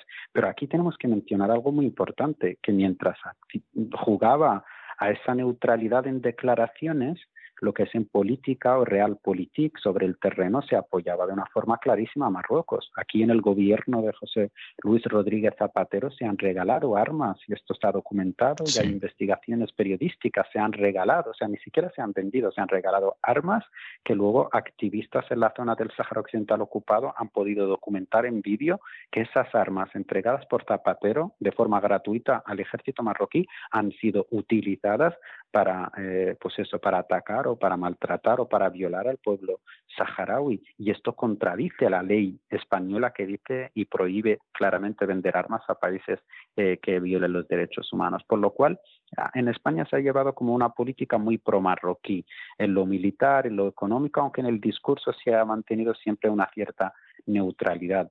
Eh, ahora estamos viendo que, que se da un giro de 180 grados y es completamente incomprensible porque dejando a un lado lo que es el derecho del pueblo saharaui, porque hay un derecho. Yo muchas veces cuando hablo de esto digo, es que yo como saharaui no le estoy pidiendo a España una limosna, no le estoy pidiendo una solidaridad con una causa ajena. Yo como ciudadano vivo en este país, vivo en España, pago mis impuestos, si tengo una deuda la pago y en el momento que yo no pago mis impuestos, no pago lo que tengo que pagar, hay una ley que me obliga y me va a multar o me va a llevar a la cárcel. Pero yo las respeto las leyes y pago todo lo que tengo que pagar como individuo. España como Estado tiene que hacer lo mismo. Hay una legalidad internacional que la obliga a descolonizar el territorio del Sáhara Occidental y la está incumpliendo, por lo cual eh, yo creo que aquí en los saharauis no estamos pidiendo una solidaridad, estamos pidiendo que se cumpla la, legalidad internacional y que se inicie el proceso de descolonización que llevamos esperando casi 50 eh, años. Este giro, como te digo, de una forma breve, es incomprensible y justo en este momento no entendemos por qué.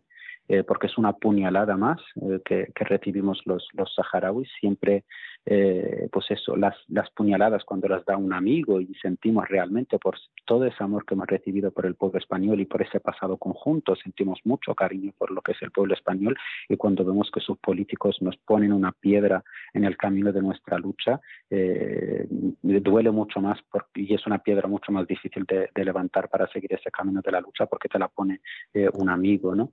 Y ahora yo siempre digo que tenemos también aquí, ahora, en el mismo momento, la comparativa de Ucrania, que se llenan la boca de hablar de derechos humanos, de invasión ilegal, de condenar al invasor, de apoyar al pueblo invadido, y en el mismo discurso casi vemos que cambian completamente y apoyan a Marruecos, que invade al pueblo saharaui, y obvian, parece que no existe el pueblo saharaui, hablan en nombre del pueblo saharaui, cuando es el pueblo saharaui que tiene que decidir su propio futuro. Yo lo decía ayer en un canal de televisión español, yo decía, el futuro del pueblo saharaui lo tiene que decidir el pueblo saharaui, no lo tiene que decidir eh, Pedro Sánchez desde el Palacio de la Moncloa, ni lo tiene que decidir el rey de Marruecos desde su palacio en Rabat es un derecho que tiene el pueblo saharaui de decidir el futuro de su tierra y de qué forma quiere vivir. Y no rechazamos la autonomía ofrecida por Marruecos, ni rechazamos ser una autonomía de España, pero que sean opciones en un referéndum junto a la independencia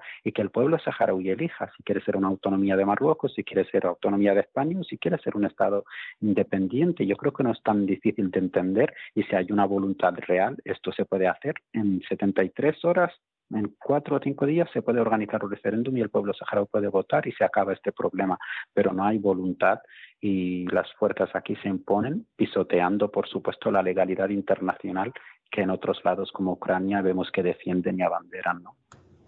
A mí me parece que esto es innegable. Es decir, en última instancia, no es que el pueblo saharaui sea un pueblo necesitado de caridad, de benevolencia, de solidaridad. No, lo que está pidiendo es justicia y lo que está pidiendo es que se cumpla la legalidad internacional. Y, esto es algo elemental, no hay, no hay más vuelta de hoja al respecto. ¿Qué, ¿Qué explicaría a juicio de usted el hecho de que haya naciones que hayan decidido que finalmente las tesis marroquíes totalmente contrarias a la historia, totalmente contrarias al derecho internacional, se impongan? Y estoy hablando en un caso muy concreto de la decisión de Donald Trump al respecto de reconocer la anexión del Sáhara por Marruecos y, por supuesto, dos años después también de la posición de España, que no ha movido un dedo en favor de la legalidad, pero que al menos tampoco eh, en ese sentido hacía un reconocimiento formal de las ambiciones de Marruecos. ¿Qué, ¿A qué atribuye usted esa conducta? Mm, la explicación que, que, se le da al primer caso yo creo que es diferente al segundo caso. En el caso de Donald Trump hablamos de que había una relación muy cercana entre Donald Trump y, las autoridades en Israel. Y bueno, Israel lleva muchos años soñando con normalizar las relaciones con los países árabes que son los que la rodean y con los que mantuvo una enemistad durante mucho tiempo debido al conflicto en Palestina. Entonces, bueno, Donald Trump y lo que se conoce como eh, los, los acuerdos de Abraham venía pues, con ese gran proyecto de normalizar las relaciones de, de, Israel con, gran parte de los países árabes. ¿no? Eh, la cuestión de que Donald Trump reconociese la soberanía del Sahara de Marruecos sobre el Sahara Occidental se trata básicamente de una transacción económica. Yo estoy completamente convencido y podría poner la mano en el fuego de que en el momento de plantearle esta cuestión Donald Trump no sabía ni dónde queda el Sahara Occidental en el mapa, ¿no? Pero sí lo que iba a recibir a cambio le interesaba mucho, que era una normalización de relaciones entre Marruecos e Israel, un intercambio de embajadores, se iban a reiniciar vuelos, Marruecos iba a, hacer, digamos, un lobismo interno dentro del mundo árabe a favor de, Israel y eso le interesaba muchísimo a Donald Trump. Entonces, lo que pedía Marruecos a cambio de Donald Trump era que reconociese la soberanía de Marruecos, pues su soberanía, o que blanquease o legalizase su ocupación a esos territorios y es lo que hizo eh, Donald Trump. ¿no? En, aquel entonces decía un representante del Polisario, y a mí me hizo mucha gracia esta afirmación porque es completamente cierta, porque muchas veces eh, asumimos las noticias y no las analizamos. Decía este señor, decía, bueno, es que yo podría entender que Trump reconociese la soberanía de Marruecos sobre Texas, por ejemplo, que es un territorio de Estados Unidos, pero que Trump reconociese la soberanía de Marruecos sobre el Sáhara Occidental cuando pues yo no le he visto sobre un camello aquí, ni tiene ningún abuelo ni familiar por aquí. Entonces es ridículo muchas veces cómo funciona la política eh, internacional, porque por un lado defiende lo que son las leyes y la legalidad internacional y por otro lado nos están diciendo que es la ley del más fuerte, ¿no? Y Marruecos se envalentó no y, bueno, fue pregonando, perdón, el Sahara es mío porque me lo, me lo dio Trump, ¿no? Y esto roza lo ridículo. El Sahara, en todo caso, te lo tiene que dar el pueblo saharaui, que es el dueño de esta tierra y, y, quien habitó esta tierra durante siglos, ¿no? En cuanto a la, a la decisión tomada por, por Pedro Sánchez, ya le digo, hay muchas eh, teorías, pero yo no, no tengo una explicación clara. Yo lo que esperaba era que España jugase bien sus cartas porque tenía la oportunidad de convertirse en una potencia económica muy importante dentro de la Unión Europea todos sabemos que el resultado de la guerra que hay entre Ucrania y Rusia, Europa tiene una crisis energética, sobre todo de gas. Todos sabemos que Argelia también es una potencia eh, que estaba llamada a, ser un, socio privilegiado de la Unión Europea en lo que es ser su principal proveedor de gas, porque Argelia tiene bastante gas, ¿no? Eh, entonces, España podía haber jugado un papel decisivo, un papel importante en ser, digamos, el repartidor de ese gas, ¿no? Hay gaseoductos que llegan desde Argelia hasta España y podían esos gaseoductos salir desde España hasta el resto de países europeos y ser España, ¿no? Beneficiarse económicamente, incluso ser una potencia gasística dentro de, Europa gracias a su alianza con Argelia. Entonces esperaba, yo lo que esperaba personalmente era un giro de la diplomacia y la política española hacia Argelia, no por amor Argelia, sino buscando ese acuerdo económico, ese acuerdo gasístico que convierta tanto a Argelia como a España en, nuevas potencias en lo que se refiere a, a la industria gasística dentro de Europa esta decisión vino en un momento que nosotros no entendemos, porque no solo atenta contra el derecho del pueblo saharaui, sino que atenta de forma directa contra los intereses del propio pueblo español, ya que hoy mismo estaba la dependencia de gas argelino en un 48%, es decir, el 48% del gas que se consume en España viene de Argelia. Entonces, cuando tú te pones en una contraposición a Argelia, estás poniendo en peligro la energía y, el gas de muchos hogares de este país, casi la mitad de, hogares de este país, por lo cual me parece de una responsabilidad inmensa, porque no solo España se ha salido de lo que es el camino de la legalidad internacional o que ha atentado una vez más contra el pueblo saharaui, sino que también ha atacado de forma directa a sus propios intereses, ¿no? Esto parece bastante claro. O sea, lo que son los intereses de España, eso no tiene ninguna discusión. Lo que está por ver es si, esos intereses de España lo que se han antepuesto puedan ser los intereses personales del gobierno que ahora mismo hay en España. Es decir, bueno, pues un intento quizá de, de quedar bien ante los Estados Unidos, de evitar problemas, jugar la carta del apaciguamiento con Marruecos, es decir, ahí las razones eh, pueden ser diversas, ¿no? Pero no cabe la menor duda de que en términos absolutamente objetivos esta decisión perjudica los intereses de España. Una última cuestión que yo tengo que someter a su consideración. Eh, ¿A dónde vamos después de esto? Es decir, los saharauis evidentemente llevan casi medio siglo soportando una invasión injusta, una vida en el exilio y en campamentos de, refugiados, una situación absolutamente intolerable de cara al derecho internacional y al mismo tiempo lo que ha sucedido en los dos últimos años, desde hace décadas, pero sobre todo en los dos últimos años parece indicar que Marruecos finalmente tiene todas las bazas en sus manos. ¿Hacia dónde vamos después de esto? ¿Qué es lo que puede suceder después de esto? Bueno, yo personalmente creo que nos encontramos en la última fase o el último capítulo de lo que es el conflicto del, del Sahara Occidental. No sé eh, cuánto tiempo va a durar, si 5, 10 o 15 años, pero creo que ya estamos en, última, en el último capítulo de, este conflicto y tampoco le puedo decir cuál va a ser la solución final que defina eh, este conflicto, pero yo creo que tampoco se puede permitir una violación tan flagrante de del derecho internacional, porque no hay dudas en este caso. El derecho internacional, las Naciones Unidas son muy claras y el pueblo saharaui nunca va a aceptar una autonomía bajo eh, bajo soberanía marroquí. Creo que sería un suicidio empujar al pueblo saharaui a vivir bajo una autonomía marroquí, porque estaríamos hablando de, un conflicto real que no solo afectaría al pueblo saharaui, sino que afectaría a toda la zona. Y por otro lado, yo no soy tan negativo. Yo creo que Marruecos todavía no tiene todas las, las batas. Por otro lado, también vemos una Unión Africana bastante eh, agarrada todavía a la República Saharaui, agarrada al derecho del pueblo saharaui a formarse como un Estado libre y también vemos a una Argelia muy fuerte, porque aquí hay que señalar que justo un día después de hacer España estas declaraciones, eh, la posición no vino desde Argel, la posición vino desde China, desde Pekín. El ministro de Exteriores argelino se presentó en China y hubo una declaración conjunta donde China intentaba también lanzar un mensaje. Yo creo que ya un poco está ampliando la vista a lo que es la, la, geoestrategia o la geopolítica general en la zona si España estaba quizás o justifica su decisión eh, una cierta alianza con Estados Unidos y, Francia para pues eso, a tener a un Marruecos, a un aliado en el norte de África muy fuerte y, muy extenso, ¿no? Eh, China nos estaba lanzando un mensaje de que su aliado en la zona, el aliado también de Rusia, que es Argelia, que tampoco está, está solo. Entonces yo creo que el Sáhara Occidental solo es parte de, de un gran juego mundial, un nuevo panorama que vamos a, ver ahora de, alianzas y de bandos eh, que, van a ser eh, alianzas muy marcadas y bandos muy marcados que van a dar eh, pues eso, resolución al conflicto del Sáhara Occidental.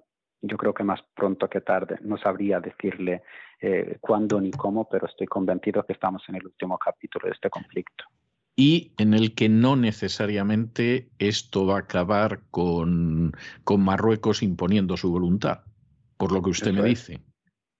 Eso es. yo creo que en Marruecos eh, se encuentra aislado porque ha intentado eh, durante mucho tiempo imponer eh, su ocupación al Sáhara Occidental y 50 años casi después seguimos hablando de Naciones Unidas, seguimos hablando de un enviado especial. Creo que finalmente y por muchas declaraciones que haga Sánchez o que haga Trump o que haga la voluntad del pueblo saharaui es la que va a prevalecer. Y no estoy hablando desde el sentimentalismo de ser saharaui, ¿no? Estoy hablando desde un terreno real que nunca se puede pisotear la legalidad internacional de una forma eh, muy clara. Nosotros no podemos coger a una mujer, meterla en una casa y decirle vas a convivir con tu violador porque es lo que nosotros queremos y es lo que lo mejor para ti. No se puede hacer eso y más con los vecinos mirando, ¿no? Entonces yo creo que el mundo, por muchas declaraciones que haga, estos países poderosos, por mucho que apoyan a Marruecos en cierto modo con sus declaraciones, lo que no pueden es coger al pueblo saharaui y someterle a que viva bajo el yugo de Marruecos cuando el pueblo saharaui va a rechazar eso siempre, ¿no?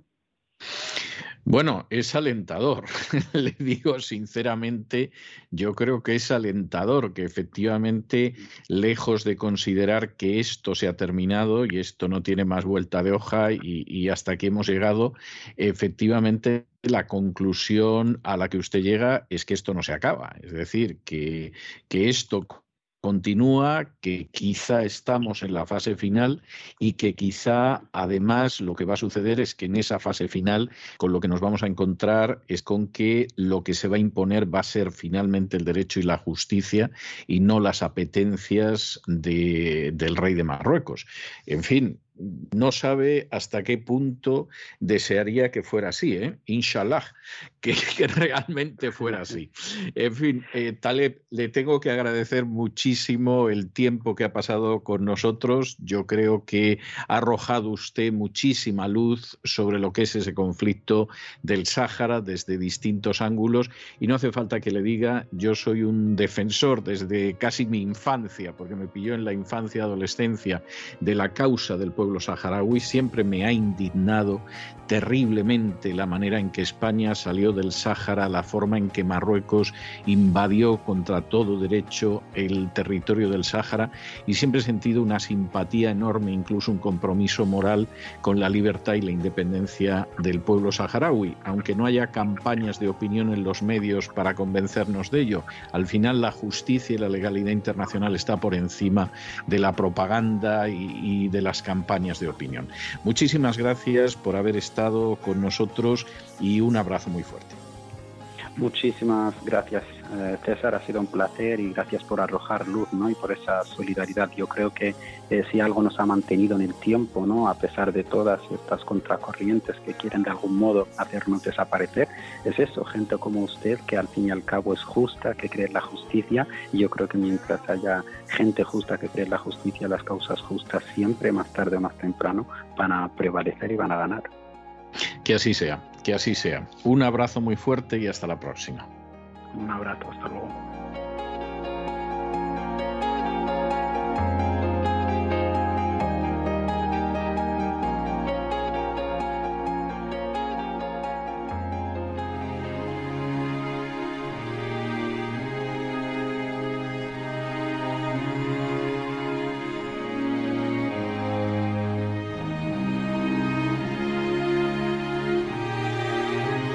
La biblioteca con Sagrario Fernández Prieto. The book of love is long and boring. Y ya estamos de regreso y con el día que llevamos nos vamos a tomar un respiro de cultura en la biblioteca de doña Sagrario Fernández Prieto. Muy buenas noches, doña Sagrario. ¿Qué nos trae usted hoy? Muy buenas noches, don César. Pues eh, me ha llegado una nueva edición de Carta de una desconocida de Stefan Zweig y yo creo que a Stefan Zweig hay que recuperarle en cualquier momento. Recuperarle si es que alguna vez se le ha soltado, entre comillas. Eh, el caso es que siempre es un placer hablar de él porque yo creo que es uno de los grandes escritores mm, del mundo en general, del siglo XX en particular. Eh, es, fundamental para entender lo que es Europa. Ya sabe que yo soy una gran enamorada de Europa y lo que, lo que hacía Stefan Zweig en sus novelas reivindicando el espíritu europeo siempre me ha emocionado. Esta es una de sus mejores novelas, no llega a las, a las 100 páginas, es una novela muy corta, pero siempre que se hablan de sus mm, mejores libros, se dice El mundo de ayer, La impaciencia del corazón, Carta de una desconocida. Es decir, que está eh, en el nivel de sus mejores obras y tenemos que recordar que fue un autor muy prolífico. yo no sé si de las mejores, pero de las más populares sin duda. Sí, eh, porque yo tengo mi propio canon de, de Stefan Zweig y no estoy seguro que coincida con el de toda la gente. El mundo de ayer sí. A mí me parece uno de los mejores libros de él, sin duda. No puedo evitar cada vez que lo leo que me dé una pena inmensa. O sea, comprendo perfectamente. Sí, es que da. Comprendo perfectamente su pesar por el mundo de ayer, pero es que yo pienso también en el mundo de ayer mío y todavía me da más pena. Entonces, eh, es un libro que me produce mucha melancolía, pero al mismo tiempo tengo que reconocer que yo ahí sí coincido con otras evaluaciones. ¿no? Luego, en el resto de los libros, eh, tengo mis opiniones. Es decir, a mí Sveig me gusta mucho, en términos generales, me gusta mucho, pero eh, tengo mis opiniones. Y por cierto, además, que esta es una de las cosas que te llama la atención cuando lo lees en alemán. Eh, tiene una forma de escribir en alemán que es extraordinariamente culta y mm. que yo no sé, sobre todo después de la última posguerra, si hay muchos alemanes que escriben así. Tampoco es que haya yo mucha incursión, muchas incursiones en, la literatura alemana en alemán.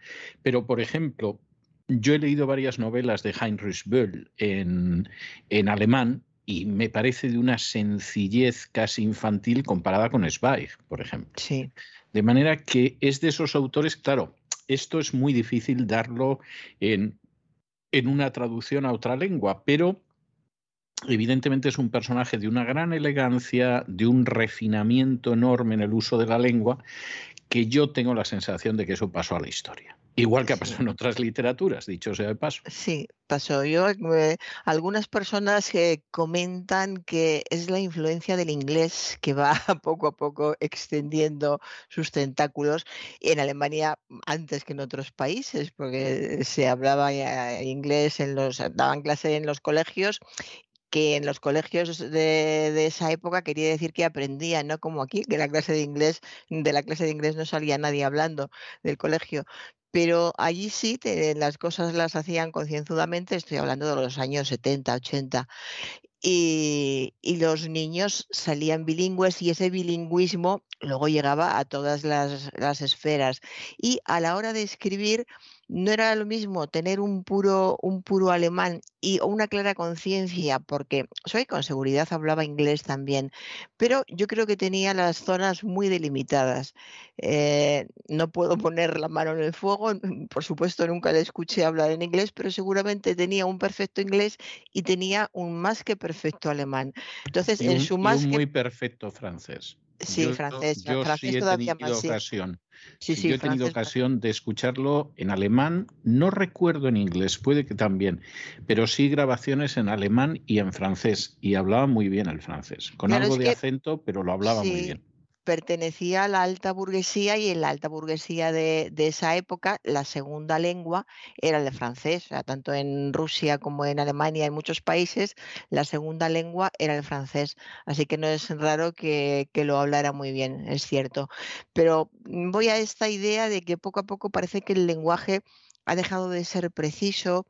No a veces, porque mm, yo hoy he estado dudando con, un libro que recomendaré un día de estos, que es de Peter Hanke, y, también me ha llamado la atención, claro, tiene, tiene una riqueza de vocabulario impresionante, impresionante hay que reconocer que es poeta y los poetas tienen siempre más intuición, más facilidad para buscar palabras, para buscar sinónimos, para dar vueltas al lenguaje, buscando más expresividad, buscando incluso desconcierto pero es de una, calidad formal, lingüística y de contenido impresionante. Y es también, bueno, nacido en, Austria, pero ah, de lengua, de lengua alemana.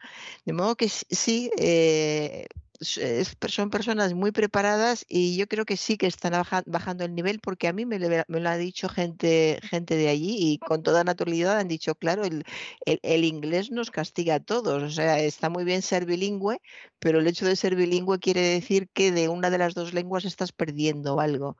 Porque hay momentos, es inevitable, hay momentos que estás hablando y no te sale una palabra y a lo mejor no te sale una palabra en tu idioma y te sale en otro, que puede ser el inglés, el francés o cualquier otro. De modo que mm, sí suele de pasar. Pero bueno, volviendo al, tema de hoy, que es Stefan Zweig y la carta a una, a una desconocida, el gran mérito de, esta, de esta carta, de este libro, es que siendo tan, tan corto, haya sido capaz de describir tantos sentimientos, tantas situaciones, tantas imágenes en, tan pocas páginas. Es mucho más complejo de lo que parece, porque la gente lo, resume, pues bueno, el resumen, por ejemplo, que voy a dar yo, yo ahora. El protagonista es eh, un famoso pianista que se llama Stefan Brand, que recibe un día una carta de una mujer con la que mantuvo en el pasado una relación amorosa que él ni siquiera recuerda, no la recuerda en absoluto. Era para él una, la, mujer que escribe se llama Lisa, lo dice, y para él es una completa desconocida, alguien que ha pasado por su vida sin dejarle ninguna huella. Sin embargo, la huella que ha dejado en ella ha sido impresionante y ella sigue apasionadamente enamorada de aquel joven músico que conoció cuando era todavía una, adolescente. De modo que esto, esto mismo se podría contar en 300, en 400, en 500, que lo haya contado en, en, menos de 100, yo creo que no llega ni a 80, pues tiene, tiene mucho mérito porque dice mucho hay párrafos que son de una emoción increíble. Hay, hay momentos en que, en que se controla, hay muchas sorpresas de, en tan pocas páginas muchas sorpresas de la acción, personajes que se van y vuelven al cabo del tiempo, que cuando vuelven al cabo del tiempo ya no se reconocen ni se, ni se dan a conocer, no quieren ser reconocidos. El final a mí me parece magistral. El final para mí es uno de los mejores de... no lo cuente, no lo cuente porque entonces la hemos liado. Ni un poquito, ni un poquito. No, ni un poquito, ni un poquito. Ay, dale, bueno. Pues vaya, pues bueno, en serio, el, final es realmente maravilloso. Y, toda la película es esta película en la que encontramos, eh, estamos en Viena, eh, en el centro de Viena, pura Viena, en el 1900, en una casa de, vecinos donde llega un nuevo vecino y hay una chica de, de, familia humilde que vive en la planta baja, que está siempre pendiente de todo, en la puerta de la calle, mirando a ver quién entra, quién sale y ve llegar a este este hombre me llega a un hombre eh, joven, eh, guapísimo, muy atractivo, eh, que tiene un piano, que tiene unos muebles muy, muy especiales y desde ese mismo momento se enamora de él. Y esto ya va a durarle toda la vida, toda la vida. Esta niña se irá a vivir a otro sitio, mm, volverá, van a pasar muchas cosas, van a pasar cosas, no muchas, van a pasar cosas importantes entre, entre ellos, siempre con un aire de delicadeza, de misterio. El lector se implica tanto, se implica tanto que aunque la haya leído 20 veces y además haya visto la, película, todavía hay momentos en que te dan ganas de, decir, Lisa, díselo, díselo todo, díselo. Di que eres la niña aquella y dile muchas más cosas. De modo que eh, está hecha de una forma enormemente eh, vital, se puede eh, subrayar muchísimo con el léxico maravilloso que, que tenía Zweig, va dosificando la, la emoción. Fíjese, hasta en la puntuación me he fijado esta vez. Párrafos más cortos, o, perdón, oraciones más cortas separadas por punto y seguido y oraciones más largas separadas por comas.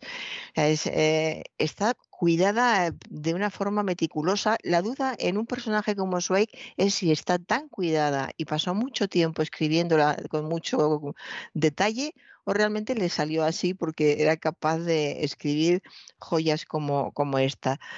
De modo que esta, esta jovencita le escribe una carta, como carta es, es, larga, una carta muy bien escrita, ya desde la altura de, de, una mujer que tiene, sigue siendo muy joven, pero tiene cierta edad, eh, le trata de querido, por supuesto querido, aquellos fueron los meses de tal, eh, una carta muy bien escrita en la que, aparte de su relación personal, pues también es muy interesante, hay muchas eh, reflexiones sobre la sociedad del momento.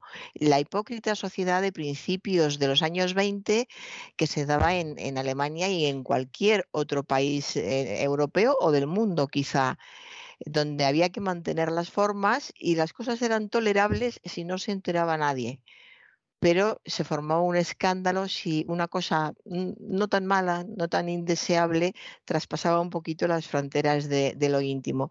De modo que hay también ese estudio de, la sociedad, de, cómo se vivía, de qué mal se soportaban ciertas cosas, lo desatendidas que se podían encontrar las personas más necesitadas. Y esta mujer va hablando y hablando eh, y, llega al alma. Yo creo que por eso tiene éxito. Llega, llega el alma, aunque a veces el lector piense, pero eh, esta mujer, ¿por qué no para allá? ¿Por qué le sigue queriendo tanto? Hace un montón de años que no le ha visto.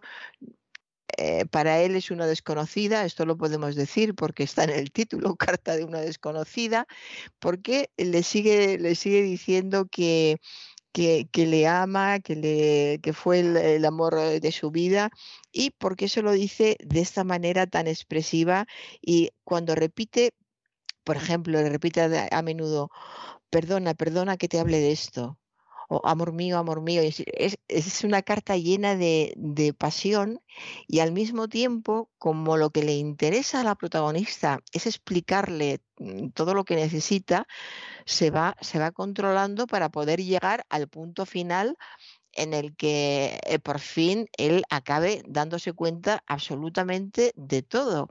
Y el final, que no voy a desvelar, el final es tan impresionante porque tenemos a un hombre eh, que podría ser una, una mujer, cualquier persona, por eso es tan importante eso hay que es tan bueno, porque te puedes identificar con muchos de sus personajes, porque parece que te está haciendo una llamada, no sé si al corazón o al estómago, y, te está diciendo cómo somos. No dices en ningún momento, ni siquiera en, en, este caso dices cómo son los hombres. No, no, no, es cómo somos todos. Qué cosas, la de cosas que pueden pasar cerca de nosotros y no nos enteramos de nada y las vamos perdiendo, perdiendo. Porque también se podría tratar este libro como la historia de una pérdida una pérdida muy grande por parte de ella, pero también enorme por parte de él cuando llega un momento en el que ya ni va a recuperar la vida de, hombre atractivo, de dandy exitoso que ha tenido siempre, ni va a tener la vejez que hubiera podido tener en otras circunstancias, eh, por ejemplo, si, si, hubiera tenido en cuenta a esta mujer. Entonces, eh, tiene muchísimas cosas para, para hablar de, de, de, las emociones, de las pasiones, de lo que significa ser adulto o no. Por supuesto, para hablar también de la obsesión adolescente, porque eh, lo que empieza teniendo esta cría, porque es una cría al principio, es una obsesión adolescente como hay tantas. Lo curioso en este caso, porque las pasiones adolescentes se pasan eh, en un verano normalmente, pero en este caso la pasión adolescente dura hasta la época adulta. y, sigue siendo una pasión, mm, en este caso adulta, pero, pero absoluta. Bueno, a veces pasa, ¿eh? Es, es, yo sé que es enormemente excepcional, es rarísimo, pero a veces pasa. Sí, sí, claro. A veces, a veces pasa, pero es, es verdad, pero es difícil, es, es muy difícil. Entonces, eh, va dando esas pinceladas, es una gran pasión eh, que a veces salpica la ternura, como dijo algún poeta, que ahora no sé de quién es, pero sé que es de un verso, una pasión que a veces la, la ternura salpica. Y, mm, y entonces, no, no, el perdón, tengo que decirlo por si alguien lo reconoce, una gran pasión que a veces la amistad salpica. No, una gran amistad que a veces la pasión salpica. Y así cierro paréntesis. Otro día digo de quién repítalo, repítalo usted, porque yo al final veía salpicado sí, ya, ya me he dado cuenta. No, me he perdido, se lo reconozco, ¿eh? Una gran amistad que a veces la pasión salpica. Vale, ahora sí, ahora sí que, que sí. Le decía un hombre que llevaba casado con la misma mujer 40 o 50 años. Sigue casado con la misma mujer 40 o 50 años porque vive. Bueno, pues eh, está esta, esta pasión y, y está la, la ternura y el, la forma en que Zweig se, se desprende del pudor, porque esta carta, este libro para la época debió de, suponer eh, casi un escándalo, porque la falta de pudor en la forma en que se explica a ella y en todo lo que pasa en, el libro debía de ser muy fuerte para la época. Y es cuando llega ese toque de ternura que va surgiendo poco a poco en cuando ella aparece, en los pequeños detalles, en cómo le mira, en cómo eh, se explica lo que está pensando cuando le mira de, esa manera. Y en esos momentos, eh, que este es otro truco, entre comillas, que hace grandes a los autores y disfrutan mucho los lectores, el, eh, el protagonista no se da cuenta en absoluto del amor y de la ternura que hay en esa joven que, tiene delante. No se entera de nada, como vulgarmente se dice, no se entera de nada. Pero sin embargo, el lector está siendo cómplice de una pasión mm, realmente sin precedentes, de una pasión enorme. De modo que la, obra en sí está llena de secretos pero que son mm, secretos para una parte de los protagonistas y sin embargo son secretos que salen a, la luz, a plena luz para, todos los, lectores. Y aquí viene otra vez, aunque ya lo he comentado antes, la capacidad de poder decir tanto con tan pocas palabras, transmitiendo tanto sentimiento, tantas sensaciones y con tanta sencillez. Eh, es, es, un libro evocador, por supuesto, lleno de metáforas también. Es, es un libro, todavía no, no, estaba cerca el psicoanálisis, sí, se acercaba el psicoanálisis ya. En, en el 1900 se acercaba ya el psicoanálisis y se podría analizar desde el punto de vista psicoanalítico, pues sería realmente un disfrute de analizar este, este libro porque el alma de los protagonistas sale a la luz por, por completo con este amor tan trágico que resulta tan, tan bello y tan, tan importante que es intocable para el tiempo, que es otro detalle. Han pasado muchos años desde que se inicia el libro hasta que llega el final, pero el amor sigue intacto mientras que él no se ha enterado de nada y ha vivido su vida, ella ha vivido muchas otras cosas que tienen que ver con la vida de él, pero el, el amor sigue intacto. De modo que por lo que están escuchando los oyentes, evidentemente es una novela mm, romántica, pero no fácilmente romántica, todo lo contrario, es, eh, hay quien la ha definido como oscuramente romántica, es un romanticismo eh, que, no, que no es evidente, que no sale a la primera de cambio, que no cae en el romanticismo barato, por supuesto, en ningún momento, y es enormemente eh, apasionada. Alguien la definió como un trago corto pero muy denso de sentimiento. sería pues en bebidas, en trago corto sería un bourbon de estos bien fuertes, un whisky de, muchos años, en fin, se podrían hacer muchas eh, comparaciones.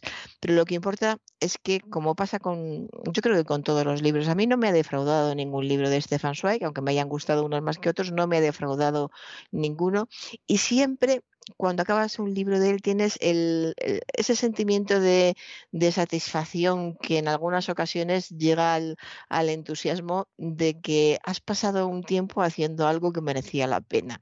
Es un sentimiento que tenemos a veces los que somos lectores por vocación y por profesión, lo agradecemos muchísimo porque el tiempo que has pasado ahí entre esas páginas es un tiempo que no solo no es tiempo perdido, es que es tiempo mm, disfrutado y es tiempo que va a quedar para siempre, porque cuando una novela está bien escrita, queda para siempre.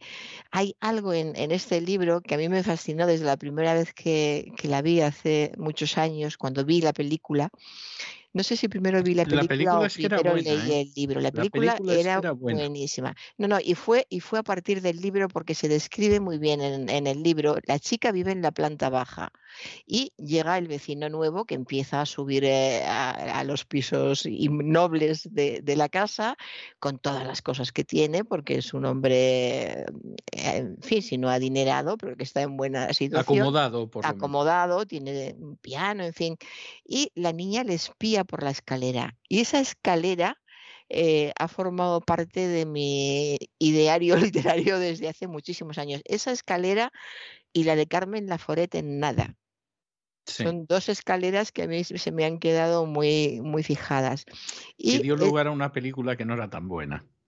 Mm, También porque seguramente tampoco podía ser tan buena, tampoco nos vamos a engañar, ¿no? Pero... Porque eh, las películas que tratan mucho los, los sentimientos y los sentimientos afloran en los pequeños detalles son difíciles. Podrían, pueden hacerse, pero son y difíciles. En el caso, y en el caso de nada es todavía más difícil, porque a fin de cuentas, en Carta de una desconocida pasan cosas. ¿eh? Sí. Eh, entiéndaseme, también en nada pasan cosas, pero claro, en el caso de nada son casi todo impresiones y eso traducirlo al lenguaje cinematográfico es muy difícil. Mientras que en Carta de una desconocida pasa eso, pero además suceden cosas, ¿no? Hay una acción, se puede ir siguiendo y entonces, claro, es eh, seguramente hay más material para una película interesante que con la novela de nada, ¿no? Sí. Efectivamente. Y vamos a recordar ya la película, que es eh, el director es Max Ophuls. Sí, sí, sí. Y eh, los protagonistas, muy bien buscados los dos. Eh, ¿Cómo se llama ella? Espera que lo he apuntado por aquí. John Fontaine. John Fontaine. en la época de oro de John Fontaine. De John Fontaine, sí, sí, Que a mí es una actriz que nunca me ha gustado especialmente porque siempre tiene ese tono de, cara lánguida que está a punto de sufrir pero se contiene. A mí, yo creo que a mí, sin embargo, sí me gustaba por ese aspecto que está entre lo que usted dice de cara lánguida y lo de un poco pavisosa. A mí, sin embargo, Joan Fontaine sí es una, sí es una actriz que me ha gustado, pero en fin, reconozco que también es muy opinable. O sea, hay gente que le parece una cosa sosísima, blanducha, y puedo entenderlo también, ¿no? Y, eh, y él es eh, Louis Jordan, eh, un, francés. este me, me, gusta más, tiene más vida, más vitalidad y es muy buen, muy buen actor. Y luego, era muy buen actor, sí. Sí, sí, incluso, incluso no solo era un buen actor, que lo era, sino que tenía muchos registros, porque lo mismo te hacía de bueno que de malo, que de canalla, que de indiferente, que te protagonizaba un musical. O sea, era, era un actor que seguramente la gente que lo llegara a conocer lo conoció porque se fue a Hollywood, como, pasa con otros, pero, pero era, era muy buen actor. Muy buen actor. A mí la película me, me, pareció muy buena. Vuelvo al tema de las escaleras. Está muy bien la, la, imagen en la película de las escaleras con la cara de Joan Fontaine mirando cómo, cómo sube y dónde, qué, es lo, qué es lo que lleva. Está siempre pendiente de él. La imagen de las, de las escaleras es eh, muy buena. Y además hay que tener en cuenta, claro, que está muy bien ambientada. Es la Viena de, de esa época, cómo se vivía en, entonces el, polvo que desprenden los muebles eh, tan voluminosos que, que, van subiendo, la pobreza que hay por otra parte, el contraste entre la gente adinerada y la pobreza también queda muy claro, queda más claro en la película que en el, que en el libro. Yo creo que es una gran película, así que merecen la pena las dos cosas, tanto el, el libro como, como la película. Y yo, Stefan Zweig, siempre que alguien me pregunta, ¿tú crees que debo de leer algo de Stefan Zweig? Yo digo, deberías de leerlo todo. Pero para empezar, empieza por el mundo de ayer. Y me dicen, es muy larga y entonces ya sé cuál es el perfil lector de quien me pregunta y digo, bueno, vas a empezar con carta de una desconocida y luego pasas al mundo de ayer. Porque para... Y, el mundo de ayer tampoco es un libro largo, debe andar por las 200 y páginas. Claro, ¿eh? no, no, en absoluto es largo, ¿no? Comparado con carta de una desconocida, sí. Entonces, alguien que eh, se queja de que un libro de unas 300 páginas es largo, pues ya es para recomendarle uno de, menos de 100. Pero eh, luego engancha. Yo cuando he recomendado a Stefan Zweig hace poco, ah, bueno, hace unos meses, recomendé a una amiga ah, un libro y le recomendé tres. Eh, y me dijo, mm, recomiéndame un orden. Y le dije, bueno, te digo el primero. Y me escribió antes del mes, ¿por cuál sigo? Y al poco tiempo, ¿por cuál? O sea, lleva ya tres y me sigue preguntando. Ya solo lee Stefan Zweig. Se lo está leyendo todo entero, disfrutando, disfrutando es una lectora media, no es una gran lectora, es una lectora media de las que lee los, los bestsellers y los premios. O sea que esto va a ser un cambio en su vida. A partir de ahora, leer ciertos premios que dan en España, pues ya yo creo que no. Yo creo que ya lo va a dejar. En fin, Stefan Zweig, Carta de una desconocida en, acantilado, muy recomendable. Y ahora, si le parece, paso ya al libro infantil, que es hoy un libro muy, muy especial, de una gran calidad y, especial, ya va a ver por qué. Es de Peter Carnavas, se titula El elefante y lo edita Nórdica Infantil. Es un, es un, libro muy, mm, eh, muy interesante porque encontramos eh, aquí el, eh, bueno, la protagonista es una niña que se llama Olivia, que tiene unos siete años, y el padre tiene una gran tristeza. No se dice en ningún momento que tenga otra cosa, que no se define de otra manera. La niña va a saludar a su padre que está en el despacho.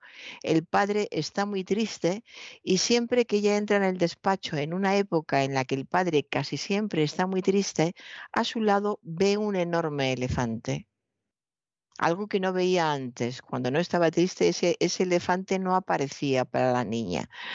Entonces la niña eh, entra y sale del despacho de su padre cada vez más triste, con, con más pena, se lo cuenta a su amigo Arthur y Arthur le pide todo explico, tipo de explicaciones, pero ¿cómo es lo del elefante? Y dice, por ejemplo, la, la niña, si estoy yo un rato hablando con mi padre y mi padre me hace caso, el elefante se va, desaparece. En definitiva, es un libro que trata con una imaginación y una delicadeza extrema el tema de la depresión y de la tristeza. Como cuando una persona está triste, está deprimido, siente encima un gran peso que le aísla de los demás y los demás se encuentran con que eh, les están aislando, sobre todo los, niños son los que más parecería, o podría parecer que los niños no lo notan, pero son los que lo notan antes porque son más espontáneos y también los adultos son espontáneos con ellos. Un padre juega con su hijo cuando está bien, pero o cuando está muy ocupado porque está trabajando o cuando tiene una enorme depresión es incapaz ni de hablar ni de jugar con nadie. Entonces vemos cómo esta niña se desahoga con un amigo, se busca un lugar secreto en el que sentirse a gusto, puesto que ya no puede estar a gusto al lado de su padre y se busca un árbol de jacarandá donde se esconde y ella allí se va llevando sus animales imaginarios como diciendo, mi padre tiene este elefante y yo tengo, bueno, pues va teniendo una serie de animales que a ella le ayudan estar a estar allí protegida, mm, aislada, pero protegida, no con el peso de un elefante encima, que es lo que tiene el, padre. En definitiva, lo que el, libro deja claro es que con, mucho cariño, con un buen amigo, eh, con un buen amigo y con un sitio donde puedas refugiarte gratamente, se puede salir de la tristeza, se puede salir de, de la depresión. Todo esto tratado para niños de 7 u 8 años. Y se trata con con una ligereza de escritura, de escritura, pues, se dice, por ejemplo, como si fuera una aventura, porque lo está leyendo un niño de siete años. Hay un capítulo que se titula El plan para echar al elefante. Ya está planeando con su amigo Arthur del, colegio. Y eh, vemos eh, cómo se crean espacios, cómo habla con los animales imaginarios que ella se ha llevado al, al árbol cómo Arthur se, se, acerca y comprueba el, el hecho del, del, elefante, no es solo la niña la que ve el elefante. Es decir, cuando estamos deprimidos no son solo los seres cercanos los que lo, lo, los que lo notan, también los que nos puedan ver en cualquier momento, como los amigos de nuestros hijos. Y eh, lo, lo, bueno, lo reconfortante de este libro es comprobar que, hay formas de salir hay formas de salir y los niños también se tienen que dar cuenta desde el principio que eh, es una tristeza que para empezar eh, lo, están viendo como algo que les sucede a los padres, aunque no es cierto, les sucede a los niños también, pero bueno, en el libro lo ven como algo que les sucede a los padres, algo en lo que ellos pueden ayudar y sobre todo algo que pasa, algo que dura un tiempo que para el que lo está pasando es duro, pero es algo que pasa y en el que tener un hijo ayuda, ayuda muchísimo. Eh, podría decirse, pues claro, pero no, no está tan claro. Cuando se tiene una gran depresión, eh, ni los hijos te pueden sacar de, de, ahí en determinados momentos. De modo que es, es un libro interesante que al mismo tiempo tiene sus notas divertidas, alegres, tiene unas ilustraciones preciosas. La ilustración del elefante es eh, muy bonita, muy bonita. Los, los niños, la niña y su amigo, como, como juegan. En fin, es un libro para disfrutar, para pensar mucho, por supuesto, para leer acompañados de padres o, por separado y luego comentarlo. Eh, pero que los padres lo, lean tan buen, también, porque es importante ver la visión que tiene el niño cuando se encuentra con el padre en unas circunstancias como, como estas. En fin, me ha parecido un libro realmente excelente, muy importante, que se atreve a, tratar temas importantes. No todos los libros de los niños tienen que ser eh, solo bonitos o que traten de la aventura de encontrarte una cucaracha cuando vas a comprar caramelos, porque es delicioso. Según lo cuenten puede ser delicioso y las ilustraciones lo serían sin duda. Pero en la vida hay muchas más cosas y lo importante es que la literatura infantil procure tratar todas esas cosas desde la óptica adecuada. Y aquí han encontrado la, óptica adecuada. De modo que lo recomiendo mucho. De Peter Carnavas, El elefante, de Nórdica Infantil. Bueno, pues dicho queda, dos magníficas recomendaciones, como nos tiene usted mal acostumbrados, doña Sagrario, y yo, es que me lo he puesto muy fácil, le voy a dejar con, con el tema principal de Carta de una desconocida de la película de John Fontaine y Luis Jourdan, que, eh, en fin, tiene una banda sonora bastante, bastante aceptable y es con lo que la voy a dejar esta noche. Muy bien, pues muchas Un abrazo muy fuerte y hasta el lunes. Hasta el lunes, don César.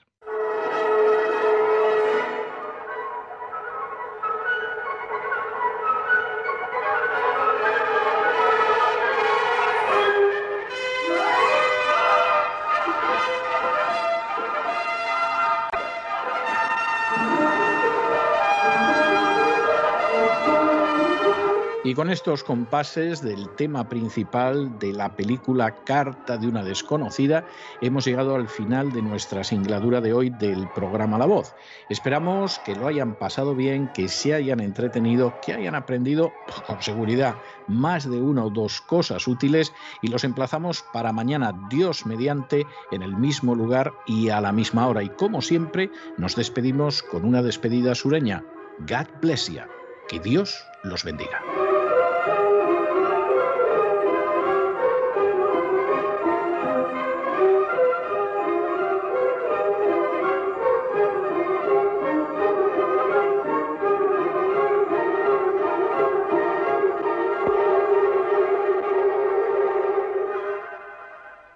El programa La Voz es una producción de Artorias Incorporated y al amparo del derecho a la libertad de expresión no se hace responsable de las opiniones vertidas en el curso del mismo.